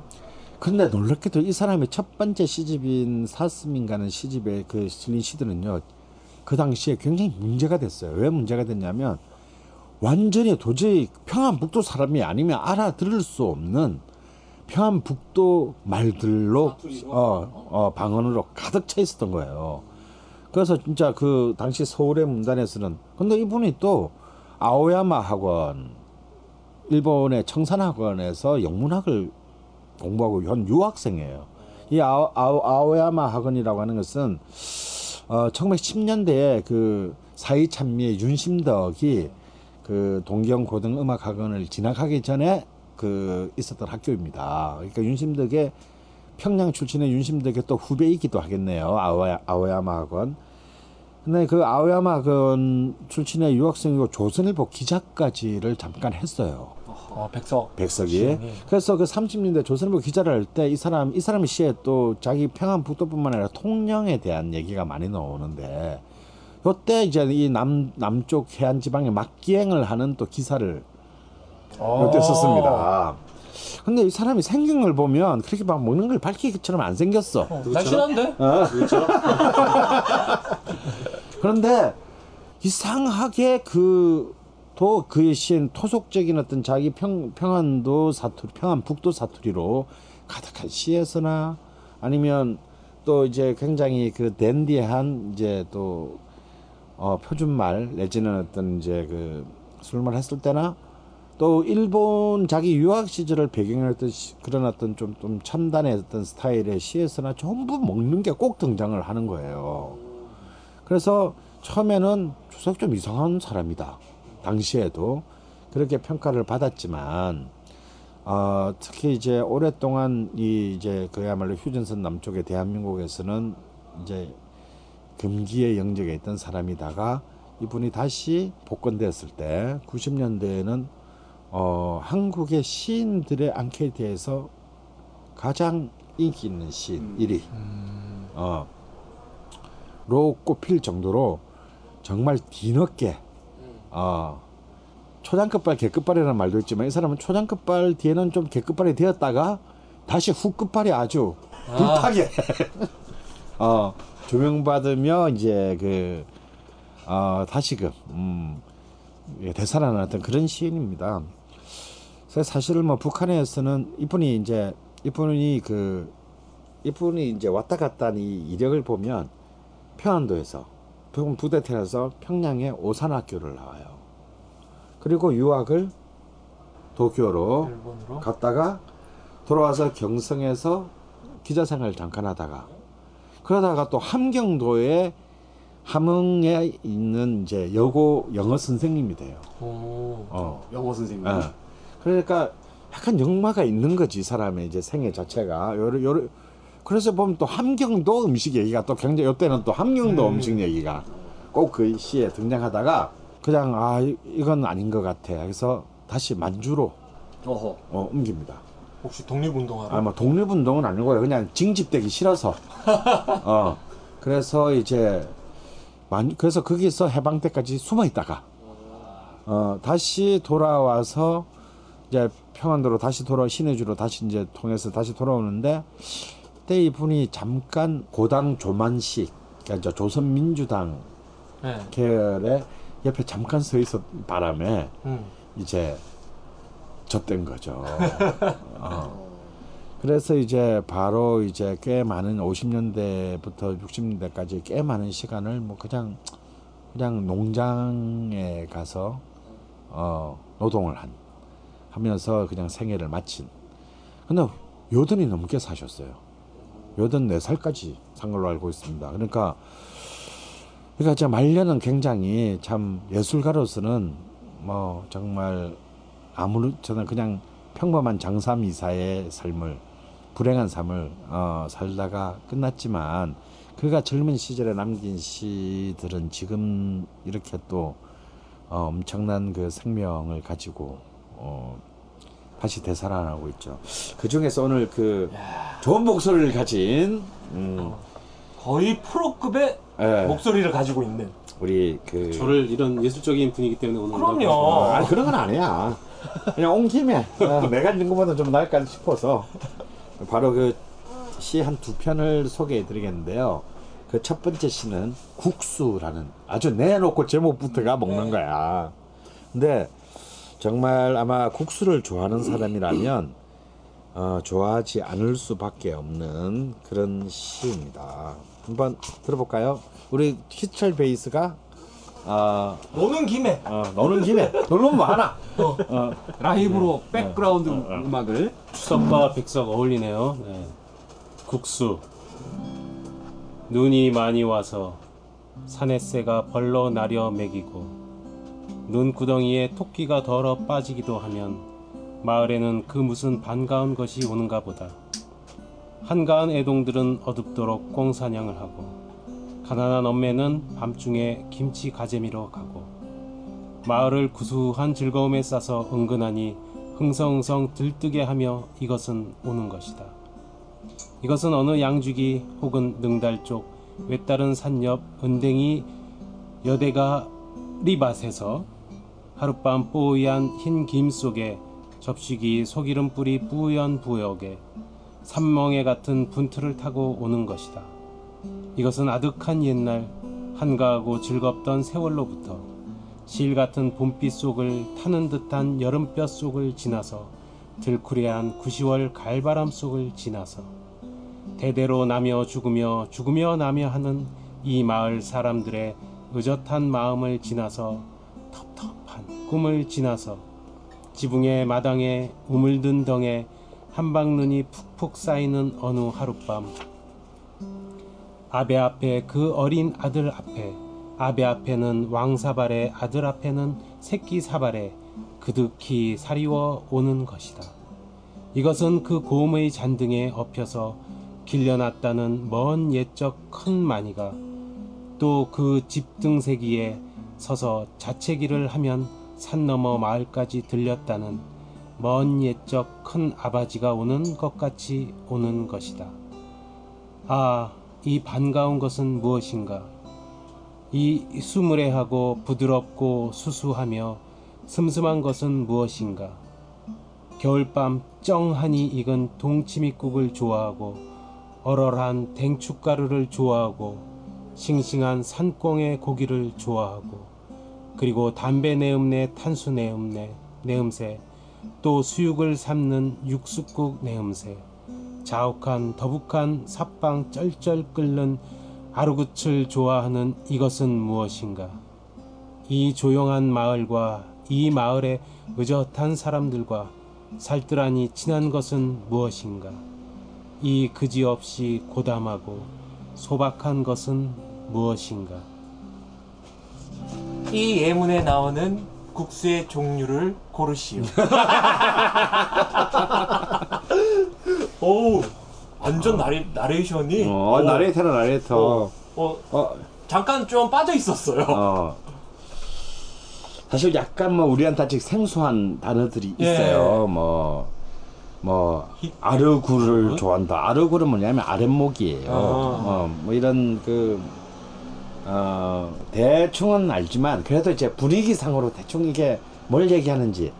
야, 어떻게 이제 이 국수 한 가락, 한 사발을 두고 어떻게 이런 정말 참 감성이. 뭐랄까, 예, 네. 감성을 표현할 수 있는지 어, 정말 시를 오랫동안 잊고 지낸 저 같은 사람도 어, 강원 선생님도 등단은 하셨잖아요. 아, 뭐 글쎄, 뭐 하여튼 그 사람도 정말 대단한 성성이에요. 근데 이 사람을 어찌 보면 진짜 모든 보이잖아요. 네. 뭐 일단 유학파에. 그런데 이 사람의 시들은 굉장히 어 뭐랄까 토속적이야. 네, 순박하고 어, 어, 순박하고 토속적이고. 근데 굉장히 좀 어찌 보면은 또 허무한 음. 이 삶에 대해서 굉장히 허무한 어떤 그런 마음도 갖고 있어요. 근데 실제로 이 사람이 이 백석이라는 분이 굉장히 잘생겼다 그랬잖아요.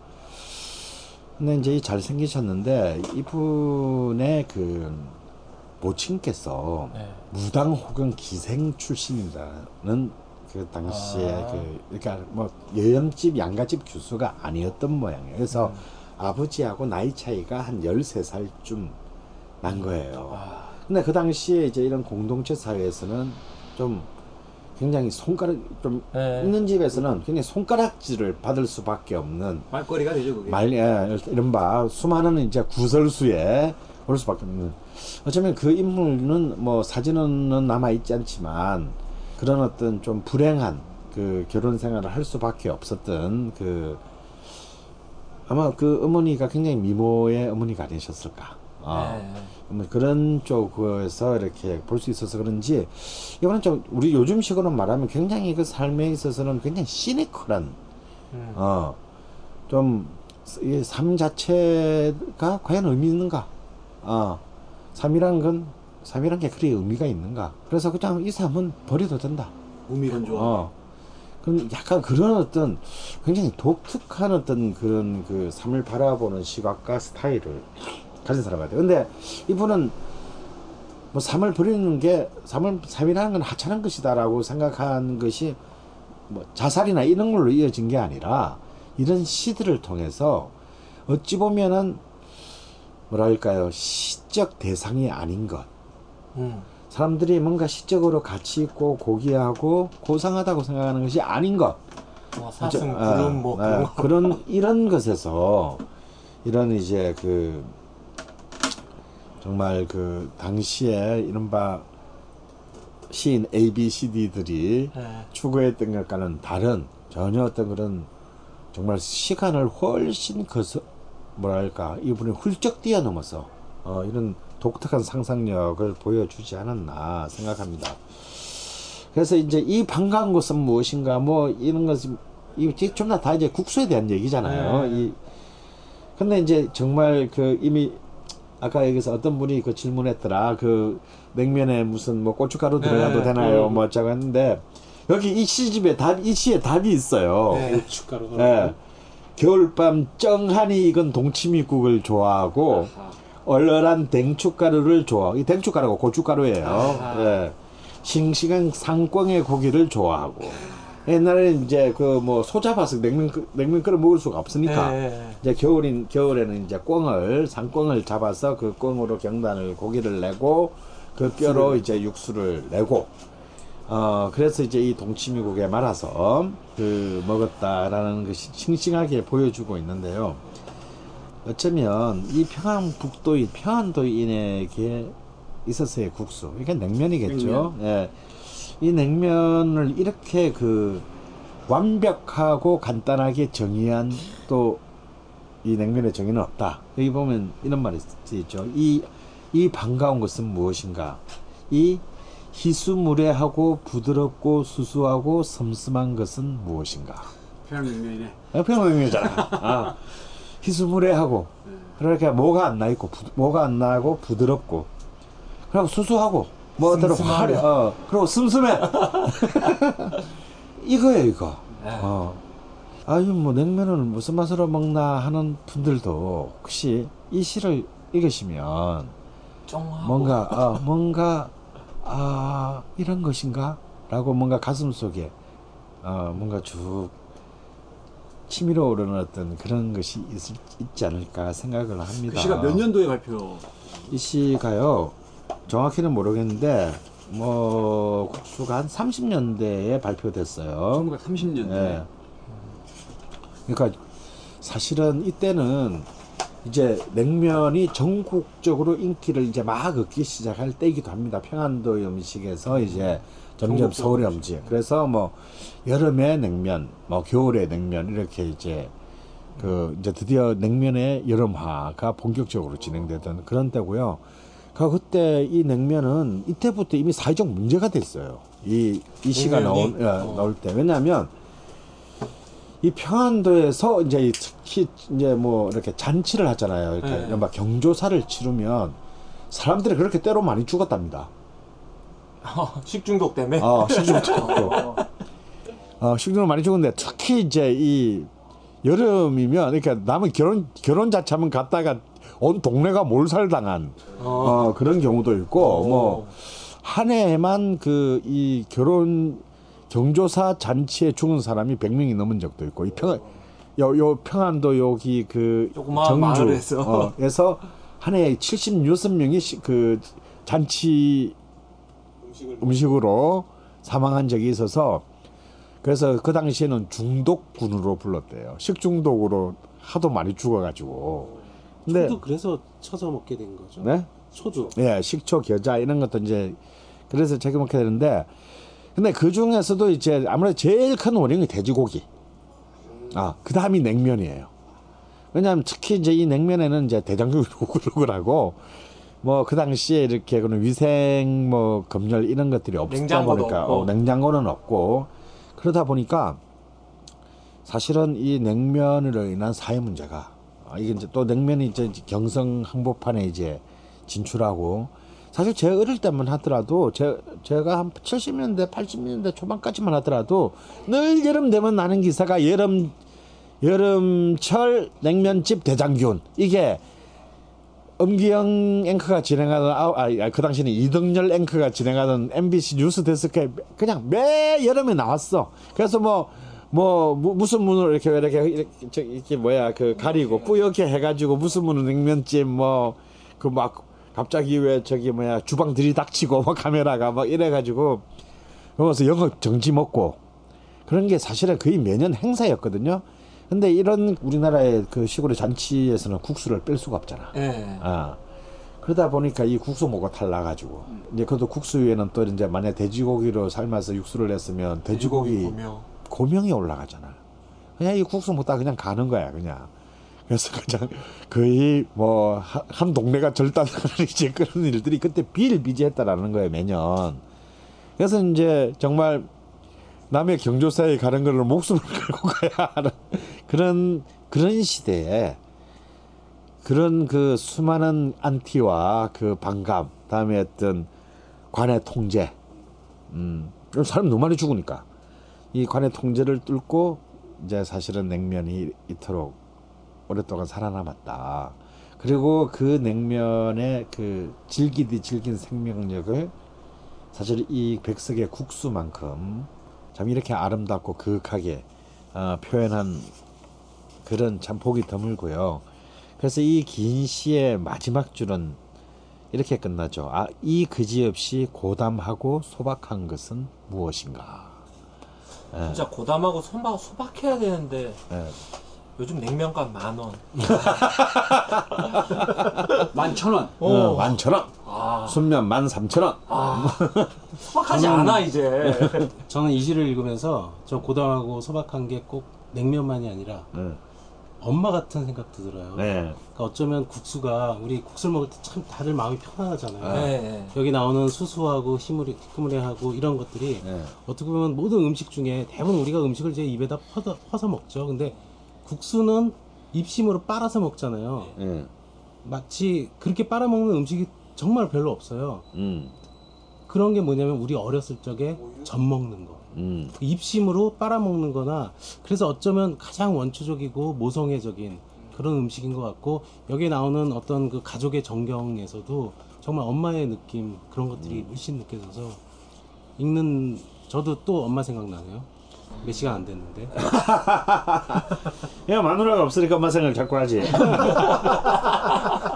그래서 이제 이분 이제 백석의 이제 이 시에 등장하는 이 음식들을 잠깐 소개를 할게요. 네. 아까 제가 말씀드렸듯이 평안도, 함경도, 경기도 또 특히 통영이 많이 어. 등장합니다. 그다음에 안주, 맞아요, 일본. 통영.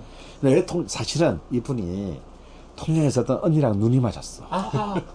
언니랑. 그래서 오늘 결혼을 못 했는데, 그래서 내가 볼 때 이 기자, 시- 기자 시절에 왜 이런 거죠? 누가 봐도 이건 내 얘기라는 것을 음. 알 수밖에 없는 음. 그런 통영을 배경으로 한 시를, 연작 시를 씁니다. 근데 그게 실제 사람 이름 등장하는데 자기가 꽂힌 여자야. 어. 음. 역시 이게 옛날이나 지금이나 똑같아 그러는 놈들은 어? 그래서 좀 특히 통영에서 먹었던 음식들에 대해서 훨씬 더 이렇게 그 애정 음. 애정을 가지고 왔고 우리가 또 통영 편을 한번 했잖아요 네. 역시 근데 그만큼 또 통영은 또 사랑스러운 도시일 수밖에 없다는 걸또 그럼요. 여기에서도 드러납니다 그래서 이분이 이제 아무래도 이제 이 평안도 평안도 출신이고 또 이제 많은 시간을 어린 시절을 여기서 보냈기 때문에 평안도 음식이 제일 많이 나오는데요. 뭐 예를 들어서 뭐 붕어곰, 송구먹, 석박지, 미차떡, 조개송편, 매감탕, 국수, 가시냉국, 각종 나물, 무이징객국. 씨, 우리 아는 게 몇 개 없어. 어. 속박지. 싹박지 정도. 근데 특히 이제 좀 이름이 제일 이상해 국인데 무이징객국이야. 무이 무이면 무겠네. 어, 그렇죠. 무. 그래서 내가 저게 북한의 전통 음식이라는 책이 제가 한 두 권 있거든요. 네, 네. 그걸 막 찾아봤어. 없어. 근데 이 무이징객국이 뭐냐면 어떤 탈북자가 음. 이걸 한번 재현한 적이 있는 것 같아요. 뭐냐면 글자 그대로 무와 징계가 뭐냐면 작은 새우를 말한대. 아. 그러니까 무하고 어? 이- 아니 무하고 파를 어. 들기름에 들들 볶아 그리고 새우를 넣고 끓인 국이래요. 그러니까 약간 기름기가 동동 뜨지만 그 뒷맛은 시원한. 음. 근데 뭐 먹어보진 않아서 모르겠는데 한번 만들어 봅시다. 자반. 네. 어. 근데 이게 이 사람의 소울푸드였던 것 같아요. 어, 이, 이 무이징계국. 어, 많이 등장합니다. 그리고 이제 또 아까 함경도에서 영어 선생님을 했다 그랬잖아요. 네. 그러니까 이제 당연히 이제 요걸 우리가 좀 알아. 어, 가자미 식혜, 아 알아 알아. 명창란전. 아. 어, 자 이제 저 이제 이 네. 그. 가자미 명태 이렇게 다 관련된 거죠. 그리고 귀리차, 그게 귀리가 많이 아, 나니까 귀리차. 다음에 기장 감주, 기장 감주. 어, 기장 감주 이런 것들이 등장하고요. 남쪽 지방에서 이제 이, 토- 이 고성 통영 쪽과 관련해서는 이제 아가미젓, 아마 대구 아가미젓을 말하는 것 같아요. 금반말, 전복, 해삼, 호루기, 호루기 알지? 어, 호루기? 호루기 이렇게 예, 한치도 아니고 오징어도 아니고 이렇게 호래기라고 아, 하는 호루, 거. 호루라기. 어, 호래기라고 하는 거. 꼴뚜기? 어, 아니 그 꼴뚜기도 아니고 오징어류, 한치류라고 보면 되는데. 그거보다 훨씬 작아. 예. 음. 투명한 투명한. 예, 거. 투명한 거. 투명하게 예. 그 후루 그냥 마시면 예, 되는 거. 예, 그런 거죠. 그리고 도미, 대구, 파래 이런 것들이 등장을 합니다. 그리고 아주 한 번이지만 이제 그 자기가 일본 유학 때 바- 유학 시절에 봤던 그, 그. 이국적인 그 참치회, 오. 어, 다음에 금귤, 그러니까 아, 밀감, 어, 밀감. 어. 그리고 이제 또 만주 시절에 또 이렇게 등장하던 뭐 연소탕, 그러니까 제비집 요리를 말합니다. 어. 뭐 이런 것들이 일종의 이 백석의 음식 지도를 음. 구성하고 있는 음식들인데요. 어떤 거는 아직도 우리가 충분히 지금도 뭐 널리 먹고 있는 것이기도 하고 또 어떤 또 어떤 것들은 뭐 거의 뭔 말이지 라는 생소하고. 찾아봐도 근거가 잘 안 나오는 그런 음식들인데요.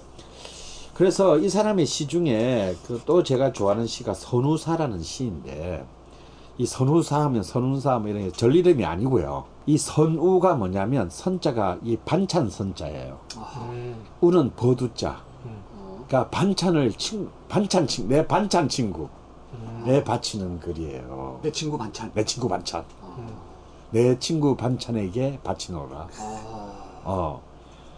그래서 정말 그 저- 저는 사실 그 이 시도 이 국수만큼이나 좋아하는 시인데요. 그래서 오늘 그 음식 인문학의 마무리는 음. 또 우리 표문송 나레이터께서 나레이터의 목소리로 선우사를 아. 어, 우리 낭송해 주는 걸로 끝내도록 하겠습니다.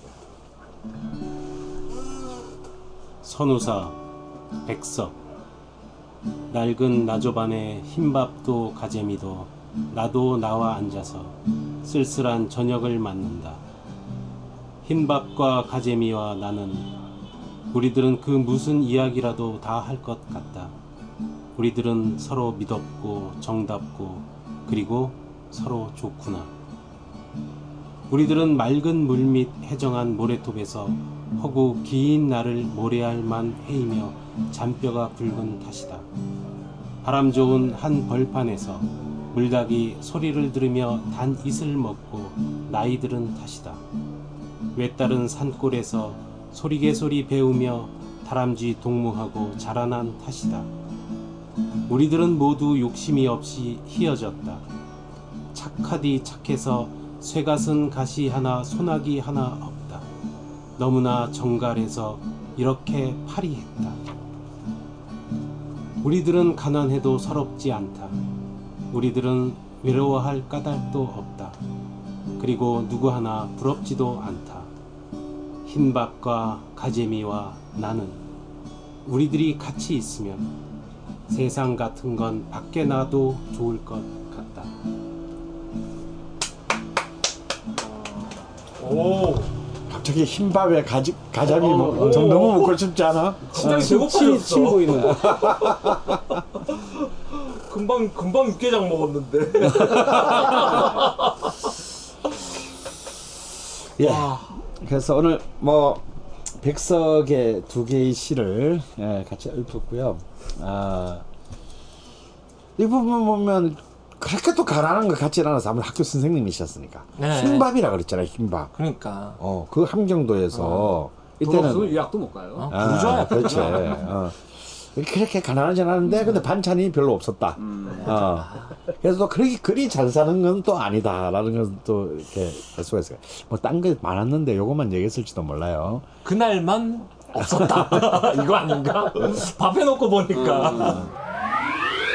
우리 또 이런 이 분위기를 이어가서 오늘 노래는 어, 팝송 저 이거- 할까요? 네, 저- 제가 이거는 한 9월달에 꼭 이 노래를 한번 우리 종환이가 불렀으면 좋겠다 하고 음. 8월달부터 얘기한 건데요. 어, 팝송을 오래간만에 처음인가? 처음 하는 거예요. 어, 네. 그래서 아까 그, 그 한글로 받아 적은 게 그게 팝송 가사지. 독음이라고 해요. 아, 그걸 독음이라고 네, 그래. 독음이라고. 어. Try to remember. 해석은 필요 없다. 아. 그럴 필요 없다. 어, 어. 독음만 다오. 해석은 그냥 네이버에 물어보면 된다. 그럼. 네이버 가사. 음. 어, 물어보면 되고. 저는 정말 김진희 노래 너무 좋아하는데요. 음, 사실 이, 이 노래는 또 종환이랑 그렇게 또 멀지 않은 노래인 것이 이 겨, 이 가을만 되면 특히 9월이 되면 아마 꼭 나오는 또 노래가 여- 전 세계에서 울려 퍼진 노래가 바로 이 Try to Remember라는 노래죠. 성시경도 이 노래를 불렀어. 하물며. 네. 근데 장국영. 어, 장국영도 불렀고 막 수많은 사람들이 불렀는데 저는 개인적으로는 해리 벨라폰테가 부른 그 노래를 가장 좋아합니다. 그래서 정말 어쩌면 9월의 노래를 어, 한글로 받아 적은 우리의 이종환 씨가 부르는데요. 사실 이 노래는 우리가 생각하는 팝음악, 대중음악이 아니에요.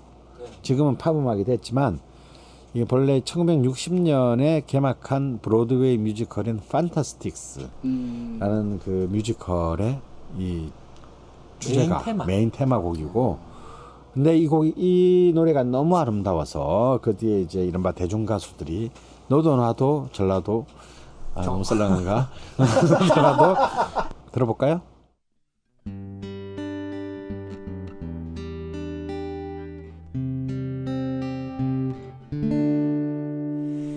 Try to remember the kind of September when life was slow and oh so mellow. Try to remember the kind of September when glass was green and grain was yellow. Try to remember the kind of September when you are tender and callow follow. Try to remember, and if you remember, then follow. Follow. Try to remember when life was so tender that no one except the wallow fellow. Try to remember when life was so tender and dream what can't beside your pillow. Try to remember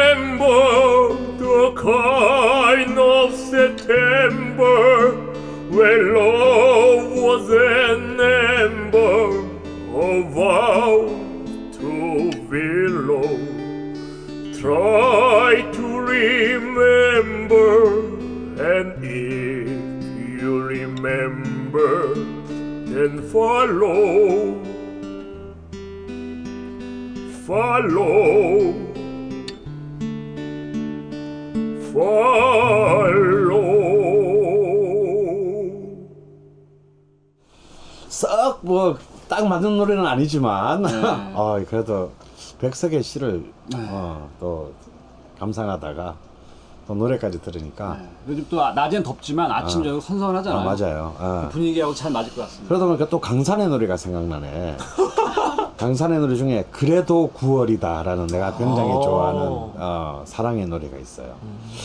그러고 보니까 또 패티킴도 9월의 노래라는 어, 노래가 있고 뭔가 하여튼 9월이야. 아, 역시 전 부르면서 역시 도금이다.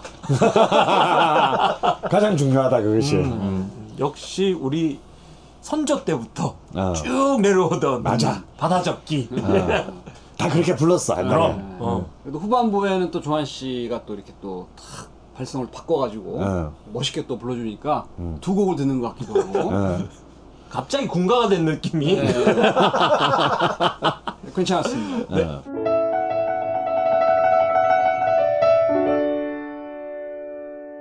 자, 어 처음에는 내가 왜 왔지? 여기서 뭘 하는 것이지? 막이 방송은 지금 뭘 하는 게- 하는 것인가? 그런- 모여가지고. 어, 그런 궁금증을 어, 펼치시던 우리 편문송 그 나레이터님께서 이제 자신의 본분을 다 한 양 마음의 평온을 가지시고 계신데 시 세 편 읽었으면 끝난 거 아니에요? 이제 내 역할은 끝났겠지 싶었을 때 질문이 질문이 들어갑니다. 네. 내 생에 가장 맛있었던 음식과 나만의 소울푸드. 제가 잊지 못하는 음식은 정말 딱 하나 있긴 있어요. 네. 시금치 된장국. 어, 왜 잊지 못하시죠? 어, 그러니까 지금 맛있는 걸 여쭤보니까 네. 여쭤본다면 이제 사실은 어제 저녁에 추석에 먹고 온 우리 어머니 음식이 네, 네. 먹을 때마다 새롭고 맛있으니까 어. 늘상 그래서 어, 우리도 같이 먹었잖아. 뭐 네. 싸웠잖아 얘가. 아까 예, 예. 어, 그, 고추티가 어, 어, 고추티가. 예. 어, 어. 최고였어. 그리고 너무 양이 작아서 니들한테는 못 주고 내가 냉장고에 숨겨놨는데 네. 토랑 토랑국을 아, 어. 그 아까 동재 동재 친구가 마시던데. 진짜? 어 회장이 좋은데 어, surprise하면서. 이 새끼들 다 죽었어 오늘. 왜냐하면 우리 남쪽에는 토란국을 안 먹잖아. 네, 맞아요. 아 우리는 이 추석에 토란국을 안 먹거든. 저도 그 처갓 처갓집에서 처음 먹어봤어요. 그러니까 전 그러니까 이 저는 추석이면 늘 토란국을 먹는 줄 알았어요. 왜냐면 어. 저희 집에서는 항상 먹기 때문에. 음. 그러니까 저희 이제 어, 머니 개성분이세요. 네네. 그러니까 아마 대한민국 음식 중에 최고죠. 그럼요. 예. 네. 그러다 보니까 너무 맛있는 것만 먹고 사니까 맛있는 게 맛있는 줄 모르는 거죠. 아하. 그리고 토랑국은 당연히 추석이면 다 그거 음. 먹어야 어. 부스럼도 없고 음. 예, 아토피 그런 거 먹어야 돼요. 나 돈이 없어. 예. 어. 기본적으로 피부가 안 좋으시니까. 근데 저한테 잊혀지지 않는 음식은 역설적으로 너무 맛없어서 어. 예, 그게 이제 시금치 된장국인데 누가 끓여준 건가요? 어, 제 와이프가 이거 미국에서 되는 사람 네, 많아. 되게 많아요. 너 이거 이게 국내용으로 생각하고 지금 마누라가 미국에 있으니까 뭐 얘기도 되겠지 그러니까 싶은데. 괜찮아 이거 이거 이거 같이 미국에서 그 쓰는 사람 뭐, 예, 많거든. 예. 어. 예, 진실이니까 그 결혼해서 네네. 신혼여행 그러니까 이- 잊히지도 않아요. 그 2000년 네. 3월 초순 어느 날 아하. 먹은 거예요. 그 시금치 된장국. 그 이제 저도 외아들이고 집사람도 외동딸이고 어, 그리고 둘 다 이제 직장 생활을 하니 어, 결혼을 하고 신혼여행 딱 갔다 왔는데 출근한. 첫날 저녁에 와이프가 시금치 된장국을 끓여줬어요. 어. 어, 제 생에 먹어본 가장 맛없는 음식. 근데 그러니까 이렇게 이제 아주 손재주가 좋은 어머니를 네. 둔 사람들이 아. 음. 이렇게 결혼해 가지고 와이프 음식을 먹고 그래서 이혼하는 경우가 진짜 많아. 네. 근데 그때 반응은 어, 싫었어요. 반응은 어땠나요? 반응이요? 저도 이제 집사람이 처지를 아니. 예, 예. 그러니까 외동딸에 직장 다니고 아 이 사람도 처음 음식을 한 거구나. 맛있게 먹어줬죠. 맛있다 하라고 어. 거짓말을 하면서. 어, 어. 근데 그 다음 날 아 이제 오늘은 뭐가 좀 다른 게 나오려고 했는데 그게 또 나와요. 새로 끓인 건가요? 아니면 그래서 이거 뭐야 그랬더니 어제 먹다 남은 거. 아. 아, 우리 또 남긴 건 먹어야죠. 우리 저 네, 식당 그렇지. 아니니까 우리, 어, 우리가. 먹던 건 우리가 먹어. 그럼요. 예. 셋째 날 네. 정말 기대가 찬 마음으로 어. 딱 밥상을 마주했는데 또 그게 나오는 거예요. 오호. 근데 이거 뭐야? 혹시 그랬더니 이제 이 말인가요? 이심직고를 하는 게 맛있다며. 아니 아니. 아 신혼여행 갔다 와서 부랴부랴 네. 우리 장모님한테 가장 쉽게 할 수 있는 요리로 음식. 딱 아. 하나 배운 게 그거예요. 아. 그냥 봄이고 네. 시금치에다 된장 풀어갖고 누구나 할수 있는 예. 그조차도 맛없는 거죠. 문제는 네. 손맛이 없으니. 아하. 다시다가 아, 있는데. 삼일- 그래서 이걸 먹고는 야 이렇게 먹다가는 내 인생이 너무 비참해지겠다. 그래서 오빠가 한번 해볼게. 어. 근데 저 역시도 뭐 어, 처음 외아들의 음. 뭐, 뭐 음식을 할 일이 없으니까. 그렇죠.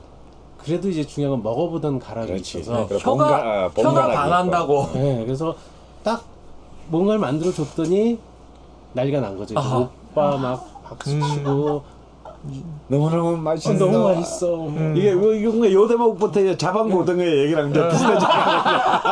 그런 거예요? 어, 한 쟤도 저래 쟤도. 그저 그저 그냥 아유 지지 지 마누라가 막 오빠 너무 맛있어 이 말에 속아줘 평생 지금 밥을 하고 있는 이 두 남자가 여기 있어. 완전 거야 내가 보기에. 네가 한 게 맛있는 게 아니야. 그냥 나한테 그걸 다 떠는 거야. 속았죠, 속았어요. 그래서 그 이후로 평생 저희 집 주방은 제 거가 됐어요. 그래서 어, 또한 이제 질문이 가장 기억에 남는 것과 soul food를 예, 예. 보셨다면 제가 하는 음식이 soul food예요.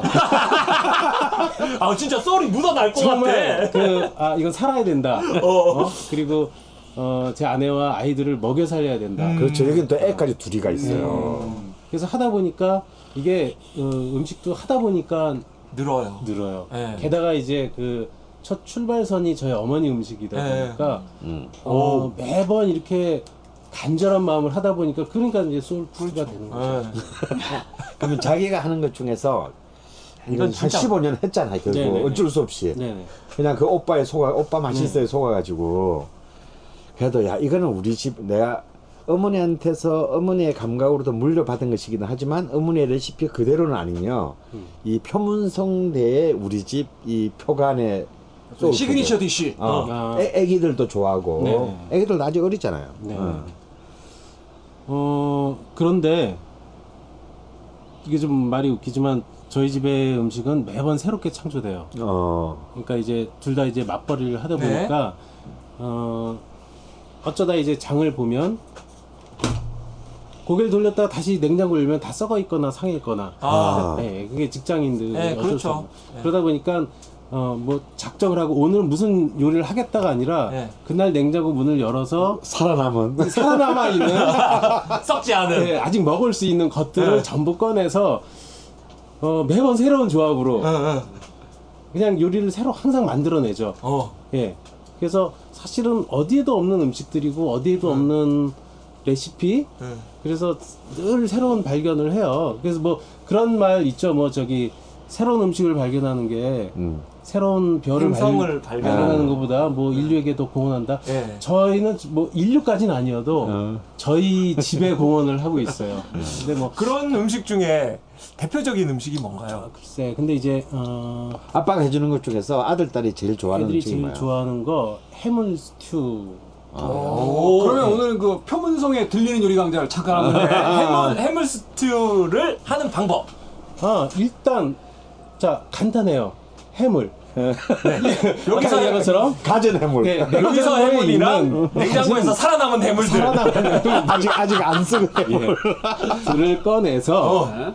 걔네들을 일단 좀 약간 볶다가 예? 어, base는 이제 그 뭐 토마토 토마토. 토마토 base로 스튜를 끓입니다. 어. 끓이면서 어 약간 bouillabaisse 비슷한. bouillabaisse 비슷한 예, 그런, 느낌이에요. 예. 예, bouillabaisse 비슷하고 그러면서 좀 약간 매콤하게도 하고 그래서 먹으면은 어 그리고 이제 그걸 항상 이제 그런 류의 음식이 저희 집에서 그 기묘한 게그 저희가 매일 먹질 않으니까 음. 어, 둘이 직장 생활을 하다 보니까 어, 큰 소세 역시 요리는 큰 많이 소세 해야 돼. 많이 해야 돼요. 음. 그래서 한 솥을 끓입니다. 어. 그래갖고 일단 첫 음식은 먹고 나머지는 전부 랩에 싸서. 적당한 그 락앤락에 넣어서 네. 냉동실에 넣었다가 그때 그때 녹여서 먹으면은 애들이 그냥 맨밥에도 그거 하나면은 그렇죠. 그러니까 해물을 후라이팬에 넣고 이제 조금 볶으시다가 볶다가 이제 거기 생토마토를 아니면은 파는 생토마토 저희는 저는 웬만하면 생토마토 어. 그걸 넣어서 같이 이렇게 예, 예. 하다가 간은 소금으로만 아 소금 넣고 그 다음에 이제 그 화이트 와인 같은 그- 거 넣으시나요? 아 그런 거는 이제 그런 향신료 같은 거는 그때 그때 상황이 있는 거 그것도 역시 남아 있는 것들 음, 살아있는 것들. 남아 있는 살아 있는 갑자기 것들 해서. 갑자기 옆에 깻잎 있으면 깻잎도 썰어 넣고.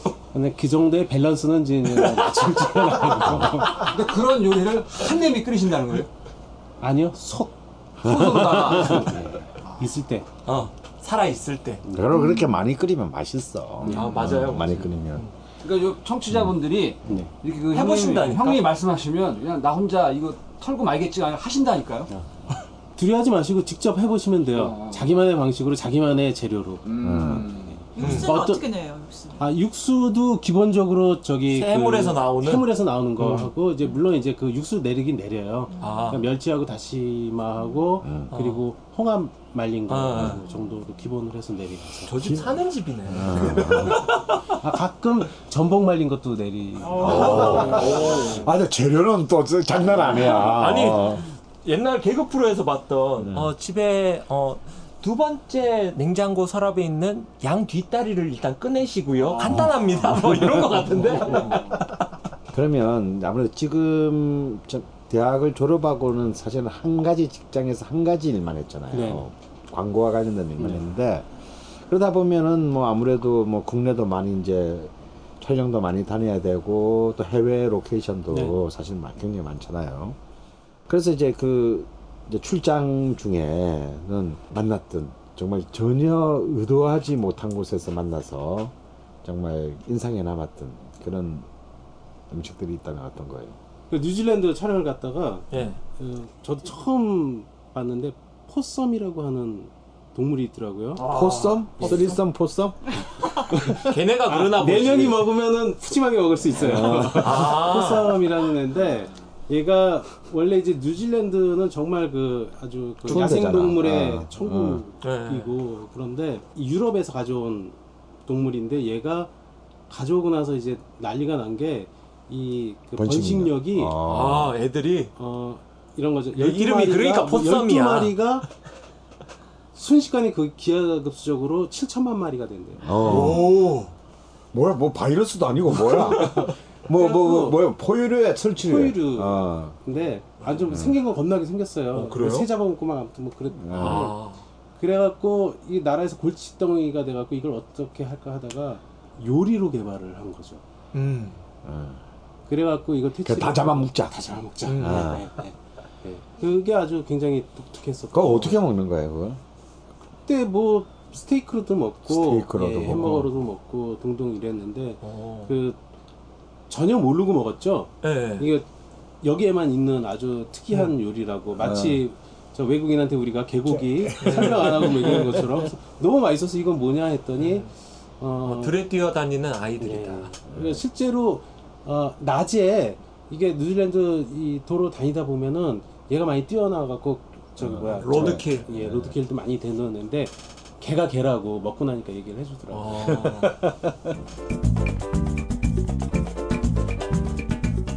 자반고등어의 해외 동향 리포트. 해외 동향 리포트. 아, 오늘은 어떤 걸 조사해 오셨나요, 또?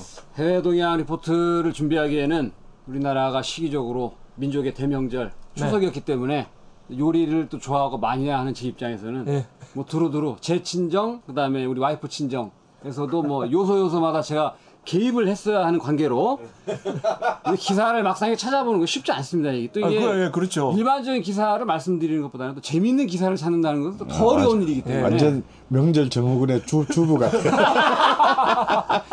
그럼에도 불구하고 제가 이제 그 하나를 우연히 본 게 월스트리트 저널에서 네. 우리나라 어. 추석에 대한 기사가 하나 실렸더라고요. 이때까지 그 소개한 해외 그 동양 쪽에서 그래도 가장 공식적인 이때까지 솔직히 네가 말하는 매체들이 진짜 있는지.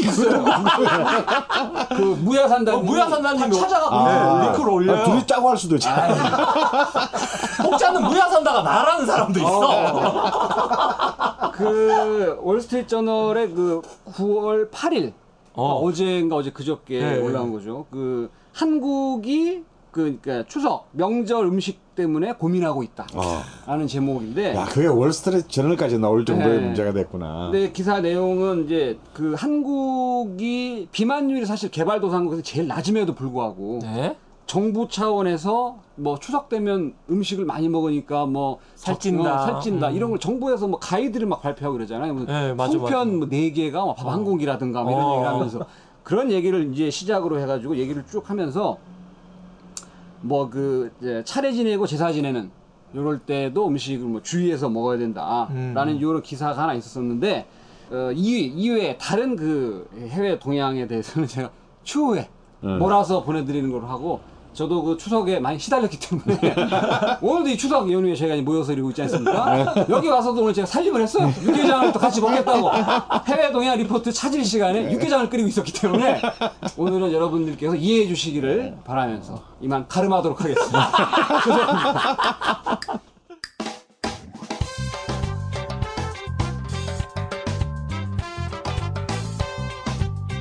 여자 걸신 최소영의 맛있는 책 최소영 쌤, 이번엔 어떤 책을 또 읽고 오셨나요? 네, 저기 오늘은 포크를 생각하다. 아, pork. 돼지고기를 생각하다. 네, 돼지가 아니라 포크. 포크. 아, 밥 딜란? 이제 이제 말문 트였어. 나는 뭐 나는 왜인지 모르겠다. 집에 어. 집에 가야겠다. 어, 나할 말도 없다. 후반부에 들어서 상당히 발언을 많이 하고 계시는 아, 포크라면 포크 나이프 할 때 그 네, 포크 말이죠. 그 포크를 생각하다라는 책인데요. 비 윌슨이라는 영국의 food writer가 있어요. 음. 근데 이분은 정치 사상사를 대학에서 전공하셨고요. 사회과학적 시각과 역사에 대해서 역사에 대한 시각이 같이 있으신 분이고 요리의 문화사를 같이 어, 하시는 분인데 음식 이론만이 아니라 영국의 그 마스터 셰프라고 영국식 마스터 셰프 있죠. 네. 거기에서 준결승까지 올라가신 분이세요. 마스터 셰프가 막 요즘에 포크와 나이프로 서로 막 이제 나중에 이종 격투기 벌일 것 같은 막 굉장히 살벌한 그런 네. 거잖아요. 그래서 어, 그런 거기까지 올라가셨는데 뭐, 그러니까 기본적으로 요리에 대한 지식과 기술도 아시고 플러스 대학에서 공부한 정치 사상도 있으니까 이것을 이제 또 글로 옮기는 방법도 아시고 접목시켜서 이런 책이 나온 것 같은데 목차를 보면은 냄비나 팬, 칼, 불, 집게 이런 요리 도구에 대한 고찰이에요. 아. 예, 그러니까 우리가 항상 먹는 거에 대해서만 생각을 하고 이게 이걸 어떻게 만들었을까, 무슨 방법을 만들었을까 생각하지만 이게 어. 무슨 도구를 써서 만들, 만들었을까 생각은 안 하잖아요, 사람들이. 그리고 라면도요 끓이는 냄비 따라서 맛이 달라요. 양은 냄비하고 그다음에 저 삼중 코팅 냄비하고 음. 그 라면 끓이면 맛의 차이가 확 나.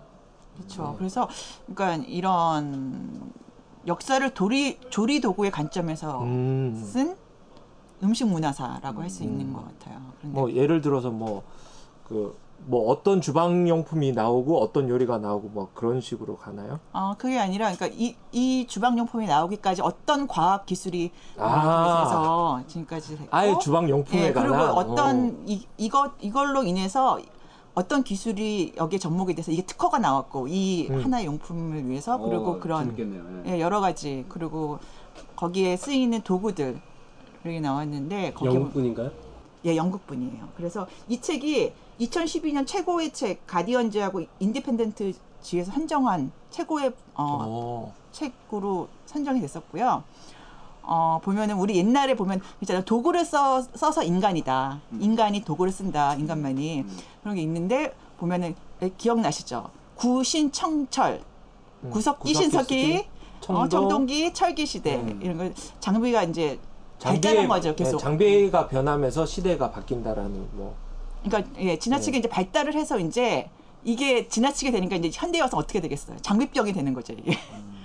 아시겠지만 뭐 강 선생님 있으신 그 카메라 뭐 그런 거, 음. 어 그런 거나 뭐 어, 히철 베이스처럼 이제 기타에 대한 뭐 그런 거에 대해서. 그러니까 요즘은 뭐 운동을 해도 그냥 아무 운동화나 신고 하지 않잖아요. 뭐 그럼요. 어떤 거기에 맞는 또. 그렇지. 예. 근데 그러다 보니까 이게 어떻게 되냐면 주객이 전도되는 거예요. 그래서 그런 거 다 사야 그때부터 이제 운동하기 시작해. 예, 그러니까 요리도 이제 그렇게 생각하는 거죠. 그러니까 이게 물욕이 사람을 압도하는 거죠. 아 맞아요 맞아요. 예, 그래서 특히 이렇게 비싼 요리 도구들은 주로 남자가 사는 경향이 많대요. 어 그래요? 아, 음. 여자들은 굉장히 현실적으로 어차피 그뭐 뭐 프라이팬 매일 쓰는 거 그리고 바꿔야 뭐, 되는 어, 거. 또 어차피 바꿔야 되는 걸 알기 때문에 싼 걸 사는데 이제 남자들이 요리를 하겠답시고 네. 하면은 꼭 막 마치 자기가 무슨 마스터 셰프가 됐냐. 꼭 어? 테팔 산다? 어. 아니 테팔은 이제 지금 요즘은 요도 이제 아니에요? 그건 이제. 그, 그건 어. 아주 대중적인 그 브랜드고 이제 살벌한 브랜드들이 있어요. 멋이야. 뭐 어. 프라이팬 하나 20몇만 원, 뭐 이제 이런 뭐뭐 브랜드들이 내가 물어봤어요 매장에. 그랬더니 의외로 남자들이 많이 사간대요. 어. 그 미국에서는 올해 1920년대나 30년대, 40년대 미국 생산하는 무쇠판을 그렇게 사는 게 유행이래요. 네. 아, 네, 옛날 거. 예, 옛날 거. 음. 20년대, 30년대 그게 보면은 시즈닝이라고 해서 코팅을 입히기만 하면 다시 입으면 100년도 쓸 수 있다는 거예요. 어. 시- 그걸 시즈닝이라고 하는데 그러니까 기를 잘 들인 거를 그대로 쓸 수 있다는 거죠. 그래서 보면은 그런 무력을 어, 좀 줄이기 위해서 어, 만약에 팁을 드리자면은 기능이 한 가지인 도구 있잖아요. 그거는 네. 쓰지 않는다는 거. 그게 한 가지 팁이 된대요. 왜냐면은 예를 들면 아보카도 크 slicer 그 있잖아요. 그런 게. 네. 그게 뭐에 쓰겠어요, 이거? 아보카도 그거 슬라이스 때. 그거 할수 있어요. 그 장조림에 들어가 있는 계란 썰 때. 한번 팍 누르면은 그건 에그 커터도 있어요. egg cutter라는 거. 음. 어 그건 또 아보카도에. 그러니까 아보카도 slice는 반을 갈라서 아보카도 갈라서 그 반의 속살로 세로로 잘라줘서 이렇게 하는 건데 그건 네. egg cutter가 할 수 있는 비슷한 건데 그 egg cutter로는 또 양송이 버섯을 깔끔하게 잘라주는 또 기능을 음. 하거든요. 음. 뭐 그러니까 그런 식으로 한 가지지만 여러 가지 쓸 수 있는 그거를 사야지 하나만 딱 할 수 있는 그렇죠. 그런 거는 예, 피하셔야 되고 오늘도 우리 희철 베이스가 음. 감자칼로 배를 깎았어요. 그러니까요. 저도 보면서 그게 가장 얇게 쓰- 어, 잘린다고 음. 남자분들이 정말 쓰기 좋은 도구인 것 같고요. 뭐 그런 여러 가지 뭐 고기 망치라는 거 있잖아요. 네. 그것도 닭가슴살 그 비프가스 만들 때 쓰는 거지만 그게 미끄러지거나 고기살을 튀지 않게 하기 위해서 쓰는 건데 그걸 대체할 수 있는 거는 냄비 밑바닥 있죠. 그렇죠. 그걸로 잘 만들어 쓰면 되고 여러 가지가 있거든요. 그리고 칼 같은 것도 세트로 사지 마라. 여러 그런 셰프들이 얘기를 하더라고요. 유명한 셰프들도. 어. 예. 그러니까 거기 딱 중요한 거는 셰프 나이프라고 보통 일반 주방 칼 있죠. 예. 그 주방 칼. 하고 과도 그게 가장 기본적이래요. 그 두 개만 있어도 된- 되는데 플러스 만약에 더 필요하다면 빵칼, 빵칼은 필요하다고 하더라고요. 빵칼? serrated knife라고 그러는데 그 토마토 자를 때도 잘, 잘 하고 어. 이거 스테이크 쓸 때, 아, 케이크 쓸 때, 썰 때처럼 생긴 예, 그렇죠. 그렇죠. 예, 그래서 그리고 칼을 선택할 때는 브랜드 인지도를 절대 거기 얽매이면 안 된다. 아. 우리가 말하는 쌍둥이 칼 이런 거. 어, 어. 우리가 사기 이렇게 보면 좋은 것 같지만 사용하기엔 좀 무겁기도 하고 그게 손에 손 크기 안 맞을 수가 있대요. 어, 그 맞아요. 맞아요. 예. 예. 그게 독일 뭐 그런 거니까. 그래서 그런 것도 한번 우리가 직접 지워봐야 된대요. 그 칼도 음. 지워봐야 되고. 희철비에서도 아시겠지만 뭐 기타 나쁘다고 못 치나요? 그거 아니잖아요.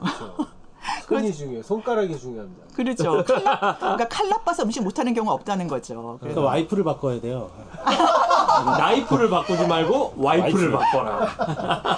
뭐 도구가 많으면 힘을 덜어주는 거는 사실이지만 또 그렇게 있고요. 그리고 또 이 책에 제가 또 인용을 하자면은 이 식사에 들어간 재료가 하나 더 있다. 애초에 요리를 하고자 하는 충동이다. 이게 가장 어, 중요하다. 그렇죠. 이 부엌은 우리가 욕망할 때만 세- 할 때에만 생기를 띈다. 기술의 진정한 추진력은 그것을 사용하려는 욕망이다. 이런 말이 있거든요. 음. 그래서 도구가 자동적으로 나의 요리 실력을 향상시켜주지 않는다는 얘기인데요. 또 도구를 이해하는데 시간이 많이 걸린다는 거가 다른 이해하는데? 예, 도구를 이해하는 거.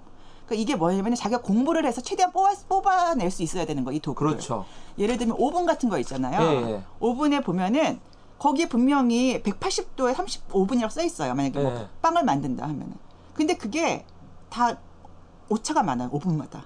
음, 내가 설정한 온도하고 실제 온도가 차이가 있다는 거죠. 그렇죠. 그렇기 때문에 정말 어 그대로 하면은 어쩔 때는 오버 베이크가 되는 거예요. 음. 그래서 정말 프로페셔널한 제빵사들은 오븐을 내 걸로 만드는 과정이 결과적으로 되게 중요하다고 하더라고요. 음. 그래서 어떻게 보면 오븐과 나와 진지한 대화를 나눌 수 있는 어? 그런 그런 게 필요하다고 해요. 그리고 칼은 이미 존재하지만 그 칼을 잘 쓰기 위해서는 우리가 말하는 소위 그립감을 알아야 되고 칼을 어떻게 줄 것인가. 그래서 그 칼을 재료의 어떤 원리로 쓸 것인가. 보통 말하는 지렛대 원리 뭐 얘기하잖아요. 그래서 칼날을 쓸 때 곡선에 따라서 해야 된대요. 잘라야 된대. 우리나라에서는 좀 칼을 너무 많이 들었다 놨다 하는데 그 탁탁탁 소리가 나잖아요. 그게 잘하는 것처럼 들리지만 칼을 너무 많이 움직이는 거래요. 원래는 칼날을 도마에서 떼지 않고 하는 게 가장 잘하는 거라고 하더라고요. 그래서 그 일식 셰프들, 일식 칼 하면 일식 일본. 셰프들인데 가장 뛰어난 사시미를 음. 뜨는 요리사는 뭐냐면 아무런 동작이 없어야 된다. 그러니까 베이는 놈도 베이는 생선도 내가 베이고 있나? 이걸 모를 정도로. 어. 그러니까 움직임을 최소화한. 그렇지 않으면 이 칼날 칼날의 씀이 거칠어지기 때문에 아, 단면이 깨끗하게 우리는 아주 싹 하고 이렇게 딱 잘라져야 이렇게 뭔가 해가 뻐덕뻐덕한 게 맛있는 것 같이 느껴지지만 오히려 그것이 칼이 닿는 면의 양쪽 살면을 거칠게 만들어서 생선 그 자체의 맛을 떨어뜨린다. 정말 최고의 고수가 춤을 추듯이 고요하게 그냥 슬그머니 하고 이렇게 싹그 살점을. 어, 이 드러내는 그 그게 가장 어렵고 고수의 칼로리입니다라고 그러니까 한대요. 곡면을 이용해서 움직이라고 하더라고요. 음, 그 칼을. 음. 그래서 칼 자체를 이해하는 단계가 있고 그 다음에 또 재료 자체를 이해해야 되는 단계가 있는데 뭐 보통 보잖아요. 고기는 결 반대로 썰어라 그런 말이 있고 뭐 근막을 제거해라 뼈에서 어떻게 발라라 뭐 이런 것들이 있고 양파도 여러 가지가 있어요. 그거를 어떻게 예를 들면 뭐 French onion soup을 할 때는 어떻게 썰어야지 가장 그 맛을 내기에 좋은가 뭐 이런 것들이 다 있어요. caramelize 하기에 가장 좋은 그 쓸, 썰기가 있거든요. 그러니까 인간이 기술과 도구를 뭐 불 같은 거 그런 거 사용하는데 지금까지 그게 자동적으로 우리를 우리의 음식을 좋게 해주지 않았다는 거죠. 기술과 도구가. 아, 이제 먹는 것만 생각하는 게 아니라 먹을 수 있게 만들어주는 이 도구들까지 음. 아, 영역이 쫙쫙 늘어나는 것 같습니다. 네.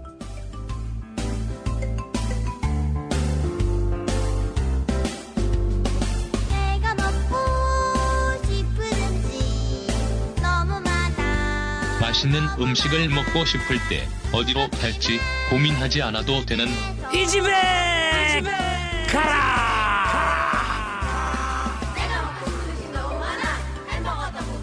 오뎅 치킨 아이스크림 자, 추석인데 이제 추석 끝나고 사람들이 이제 쫙 또 어디 가지? 뭐 먹지? 할 거 뻔하거든요. 네. 아마 그 뻔한 것 중에 아마 네. 아까 제가 국수 얘기, 네. 냉면 얘기, 소면 얘기 했잖아요. 또 이런 분도 있으실 것 같아요. 지금 급 저부터가 아 빨리 이거 먹고 싶다라고 생각하는 음식인데 이상하게 저는 또 명절 지나고 난 뒤에 또 먹고 싶은 게 짜장면이 그렇게 먹고 아, 싶어요. 짜장면. 예. 혹시 딴 분들은 안 그러신지 모르겠는데 아마 이제 그 명절 때는 아무래도 이렇게 배달 음식 이런 걸 시켜 먹지가 않잖아요. 그렇죠. 워낙 뭐 워낙 그 음식들이 이렇게 이제 집에 지천으로 넘쳐나고 네. 그리고 실제로 사람들 있으면 해 먹을라 그래. 아 또. 맞아 예, 해먹고 그래서 오히려 그게 끝나고 나면 짜장면이 오히려 땡길 때가 있지 않나 싶습니다. 근데 짜장면은 사실 참 비운의 음식인데 예. 그러고 보니까 우리가 짬뽕은 다루었어도 예, 예, 짜장면은 짜장면을 다루면 이거부터가 짜장면이 비운의 음식이야. 그래서 아마 우리 다음 다음 주죠 그 1주년 기념 공개 방송 때 특집으로 한번 짜장면 특집을 한번 해보면 어떨까. 어. 어. 다시 우리 외식의 원점 짜장면 우리가 아마 어쩌면 거의 태어나서 적어도 뭐 한 38세 이상이면 예. 태어나서 처음으로 집 밖에 나가서 돈 주고 사 먹은 음식이 짜장면일 가능성이 굉장히 높을 것 외식의. 같아요. 예, 외식의 원점이죠 원점. 너의 첫 짜장은 예, 시발점. 언제였느냐.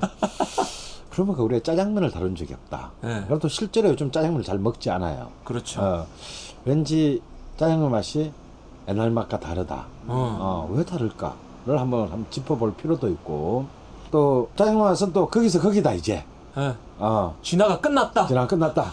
어. 그리고 옛날부터 유명한 중국집들이 이제 짜장면 신경 안 쓴다. 어. 뭐 이제 이런 경우도 있고. 그래서 이래 저래 그냥 짜장면은 그냥 동네 중국집에서 그냥 한 끼 때우려고 시켜 먹는 음식. 어. 아니면 뭐 당구장에서 그냥 사이사이에 어디서 오는 중국집 짜장면이도 모르는 짜장 먹는 뭐 음. 그냥 간식 뭐 이런 걸로 대충 이제 그 음. 끝나지 않나 싶어요. 근데 이 짜장면의 역사와 본질에 대해서는 우리 다음 다음 주에 한번 깊이 있게 다뤄보기로 음. 하고 오늘은 그냥 짜장면을 먹고 싶다. 지금 네. 당장. 당장. 짜파게티? 짜짜로니? 올리브. 근데 근데 사실은 짜장면 하면 사실 딱 떠오르는 집이 사실은 잘 없어요. 네. 의외로 너무나 많은 짜장면 집이 있지만 너무나 많은 중국집에서 짜장면을 다 하고 있지만 요즘은 우리 집은 짜장면을 안 합니다라는 것이 이제는 가오 어, 이렇게 이 중국집의 어떤 하나의 어떤 자존심처럼 보일 때도 있고요. 근데 또 이 짜장면의 종류가 정말 정말 많아요. 예. 일단 짜장면이 있습니다. 예. 그리고 이제 이 면과 장을 분리시킨 분리한 간짜장이 있어요. 또 어떤 짜장면이 있을 것 같아요. 삼선 짜장이 있죠. 예, 삼선 짜장이 있고 어, 해물과 고기, 야채 등등을 볶아서 면과 같이 넣는 이제 그 볶음 짜장. 볶음 짜장. 이- 있죠. 근데 이 볶음 짜장을 이제 이 쟁반에다 펼쳐 놓으면 쟁반 쟁반 짜장. 짜장이 되고 또 여기에 다진 고기를 이렇게 더 많이 넣으면 윤희 짜장이 예. 됩니다. 그리고 또 사실은 있잖아요. 이 대한민국의 짜장면 종류가 얼마나 많냐면 스님 짜장이라고 들어보셨어요? 어, 전 들어본 거 예. 같아요. 고기를 안 넣고. 예, 네. 고기를 안 넣고 이게 이제 짜장면이 워낙 이제 대중화되다 보니까 음. 스님들도 먹고 싶다. 음. 고기 빼라. 음. 그래서 이제 이 고기와 돼지 기름을 쓰지 않고 하는 스님 짜장. 안에는 있고요. 그 콩고기가 들어가 있어. 그리고 또 사천 짜장, 이제 아. 매운 짜장이 아, 있습니다. 매운 계열로. 아, 음. 매운 짜장이 있고요. 그리고 또 물짜장이라고 또 있습니다. 통영에. 네. 네. 약간 국물이 우동 같은 데인데 예, 짜장을 한 숟가락 딱 넣어. 넣어주는. 네. 약간 울면 같은 네, 느낌. 그런 이제 짜장이 들어간 이제 우동과 짜장의 일종의 복합 물짜장이 있어요. 그렇듯이 정말 이 짧은 시간 안에 이렇게 한 원형을 가지고도 이렇게 다양하게 그 variation. Variation이 된 또 그런 외래 음식도 그렇게 흔치 않을 것이다. 음. 음. 그러니까 그냥 짜장면 먹고 싶다라고 하면은 이 많은 짜장 중에서 어떤 것을 딱 찍기가 쉽지 않죠. 그렇죠. 그래서 오늘 그 중에서도 좀 좁혀서 그나마 저는 이제 요즘 짜장면을 먹으면 볶음 짜장, 볶음 네, 짜장. 그러니까 이제 음. 쟁반 짜장이라고 요즘 음. 더 많이 하죠. 이 볶음 짜장을 그나마 이제 좀 선호합니다. 네. 그래서 이제 오늘은 그 제가 아마 좀 연휴만 마치고 강의를 하러 서울을 가게 되면 제일 먼저 이 집에 가보고 싶어요. 어, 선생님 자체가 네, 저부터가. 어, 근데 이제 이 볶음 짜장은 뭐 이제는 많은 중국집들이 다 이제 채택하는 메뉴가 됐지만요. 사실 한 20년 전만 하더라도 그렇게 낯익은 그런 네. 메뉴는 아니었습니다. 그러니까 짜장면의 어떤 업그레이드, 네. 짜장면의 고급화 를 이제 시도한 것이 이제 이 볶음 짜장인데요. 이 볶음 짜장은 이제 이 마포가 이렇게 굉장히 강력한 어. 어, 우리가 원조다. 어, 실제로 이제 이 마포에서 마포발 한국 짜장면의 새로운 어떤 시대를 연 것이라고 흔히들 얘기하고 있습니다. 근데 이제 이 또 이 마포에 가면 어느 집이냐라고 하면 또 원조가 좀 조금씩 조금씩 갈려요. 갈리는데 그 중에서 그냥 일단 맛으로 보면 저는 두 집을 채택하고 싶습니다. 저에게 처음으로 볶음 짜장의 첫 경험을 첫 경험 내지는 뭐 첫 경험은 아니었겠지만 어 이거 정말 맛있다. 아, 어, 짜장면을 가지고 이렇게 할 수 있구나라는 것을 가르쳐 준 집은 부영 마포에 있는 부영각입니다. 부영각은 지금 이제 그 좀 자리를 약간 한 옮겨서 네. 아예 빌딩이 돼 버렸는데요. 제가 처음 갔을 때만 하더라도 지금 있는 집에서 한 한 300m 정도 떨어진 어떤 조그마한 아파트 단지 옆에 있는 동네 중국집이었어요. 네. 그냥 2층에 있는 그런데 완전 정말 흐름한 동 정말 흐름하기 이럴 때 없고 막 쥐가 나올 것 같은 그런 집이었는데 어 그때 놀라웠던 거는 우리는 배달 안 합니다. 2층인데? 어 2층이고 2층이고 정말 동네 동네 어. 옆에 그냥 뭐 아파트 하나 뭐 단지라고 말할 수 없고 한 두 동 있는 어. 아파트 있잖아요. 아파트 있고 뭐 허름한 동네예요. 그 용강동, 어. 마포 용강동. 근데 배달을 안 해. 먹고 싶으면 와- 와서 먹어야 돼요.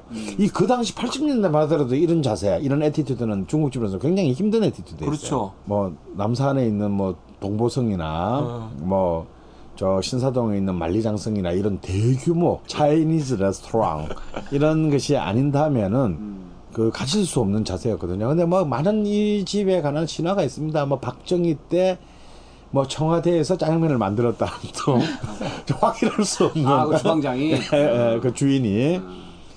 근데 그 당시에 이제 국민일보가 그 동네에 있었어요. 어.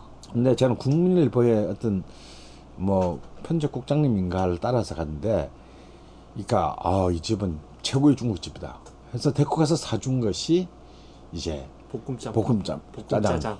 짜장과 이제 이 집의 자랑인 이제 그 부추보거, 부추 부추 보, 예, 보거? 부추 보거 라는 이 요리가 있어요. 오. 그러니까 보걸 튀김에 이제 부추를 볶은 거예요.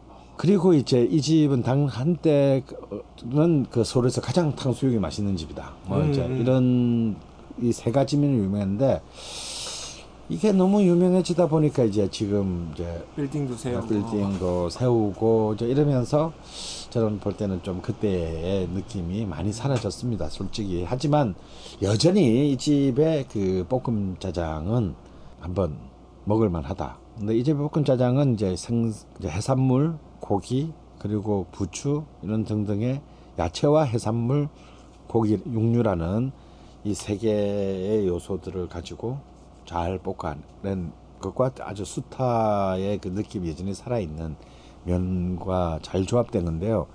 이 집이 그 볶음 짬뽕 하는 데는 약간 유래가 이부 이쪽이 이제 원조다라고 주장하는 거는 뭐냐면 본래 이 집이 이제 지금 주인의 윗대부터 해왔던 집인데 그러니까 지금 주인의 아버지 그러니까 예. 일대죠. 일대가 할 때는 이 볶음 짜장이라는 메뉴가 없었대요.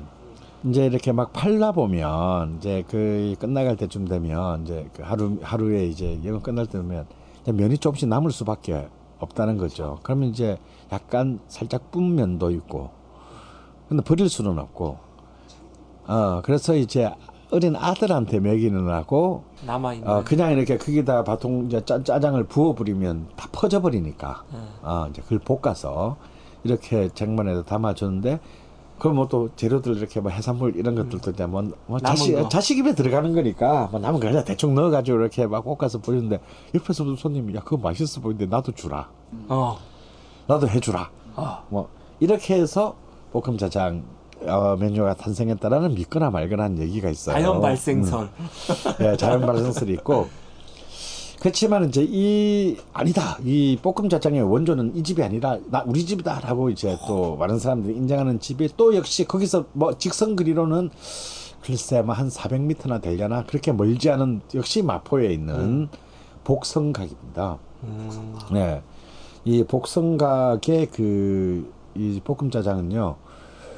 요즘 이제 왜 짜, 요즘 짜장면에 왜 야성이 사라졌냐? 이제 라드를 쓰지 않기 때문이거든요. 아. 돼지 돼지 기름을 요즘은 다 사실 식용유를 쓰죠. 어, 짜장면을 하는데 그래서 맛이 담백해진 겁니다. 근데 이제 이 라드를 쓰지 않게 된 것은 뭐 다른 이유가 아니고요. 우리의 입맛이 변한 것도 있어요, 사실. 왜냐면 이 돼지 기름이라는 게 옛날에는 빈대떡도 전부 돼지 기름에 부었는데 요즘 다 식용유로 합니다. 왜냐하면요. 돼지 기름으로 진짜로 그 빈대떡 부치면요. 정말 진해요. 느끼하고. 어, 그, 마- 어, 그, 그 돼지 냄새. 어, 돼지 냄새 액기스. 근데 뭣도 모르고 뭐 그걸 먹어보지도 않고 아, 요즘 빈대떡은 식용유를 먹어서 뭐 아니라는 둥 옛날 맛이 안 난다는 안 둥. 난다는 둥 옛날 맛도 모르면서 그런 말을 함부로 하는데 근데 사실은 이게 할 수가 없게 된 거야 사실 냉정하게 말하면 입맛이 바뀌어서라고 왜냐하면 요즘 돼지에 이제 너무 많은 항생제들을 쓰기 때문에 아하 맞아요. 그걸로 이제 돼지 비계에서 기름을 추출하면 진짜 우리는 그냥 항생제를 마시는 꼴이 돼요.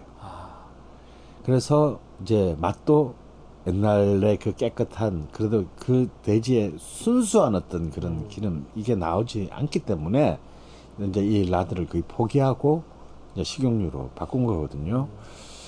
그런데 이제 복성각은 여전히 이제 아주 최대한 가능한 한 이 터프한 라드를 가지고 지금도 네, 공격적으로 오. 이제 이를 만드는 그래서 부영각이 살벌하게 이 성장을 한 건 달리 좀 많이 퇴색하다가 다시 이제 이 볶음 짜장에 대한 원료를 찾아서 어, 이 다시 신화적인 어떤 원점이라는 것이 다시 재조명되면서 성지순례지로. 네, 요즘은 다시 또 이제 어 아주 몇 년 전부터 폭발적으로 되살아나고 있습니다. 그래서 뭐 복성각이 되었든 부영각이 되었든 저의 첫 체험이었던 부영각이든 아니면 볶음 짜장의 진정한 본질을 그대로 담고 있는 원조로서의 자부심을 가지고 있는 복성각이든 아 어떻게 하셨는지 아 연어가 마치면 우리 또 마포로 어, 마포에서 만납시다. 그 아까 그 두 군데 말씀하셨잖아요. 부영각하고 복성각. 복성각. 이 중국집 이름이 음. 이 재밌는 이름들이 굉장히 많아요. 각. 루. 뭐 별 무슨 반점. 근데 제가 예전에 그 건대 입구 앞에 쪽에서 잠깐 산 적이 있었는데 산대도 많아. 근데 제가 그 지금까지 들어본 중국집 이름 중에 최고 하이라이트는 신창원. 그때 마침 신창원이 탈옥을 했었는데 그 집마다 부추마차 자주 시켜 먹는 네. 저희 집에도 부추 왔었거든요. 생각도 안 해. 왜냐면 전화 그냥 번호 많이 외우고 있으니까 전화해서 아, 뭐몇 번지인데요. 뭐 짜장면 두 개요. 끊고 그러는데 신창원 탈옥했다가 뉴스 막 나오고 있었었는데 집에서 설거지를 하다가 우연히 옆에 봤는데 딱 붙여있는 중국집 이름이 신창원. 그집 아직도 잘 되겠다. 왜 모르겠는데 제가 알고 있는 아, 검색해봐. 검색해봐. 최고. 건대 건대 신창원. 찾아봐야겠다 진짜.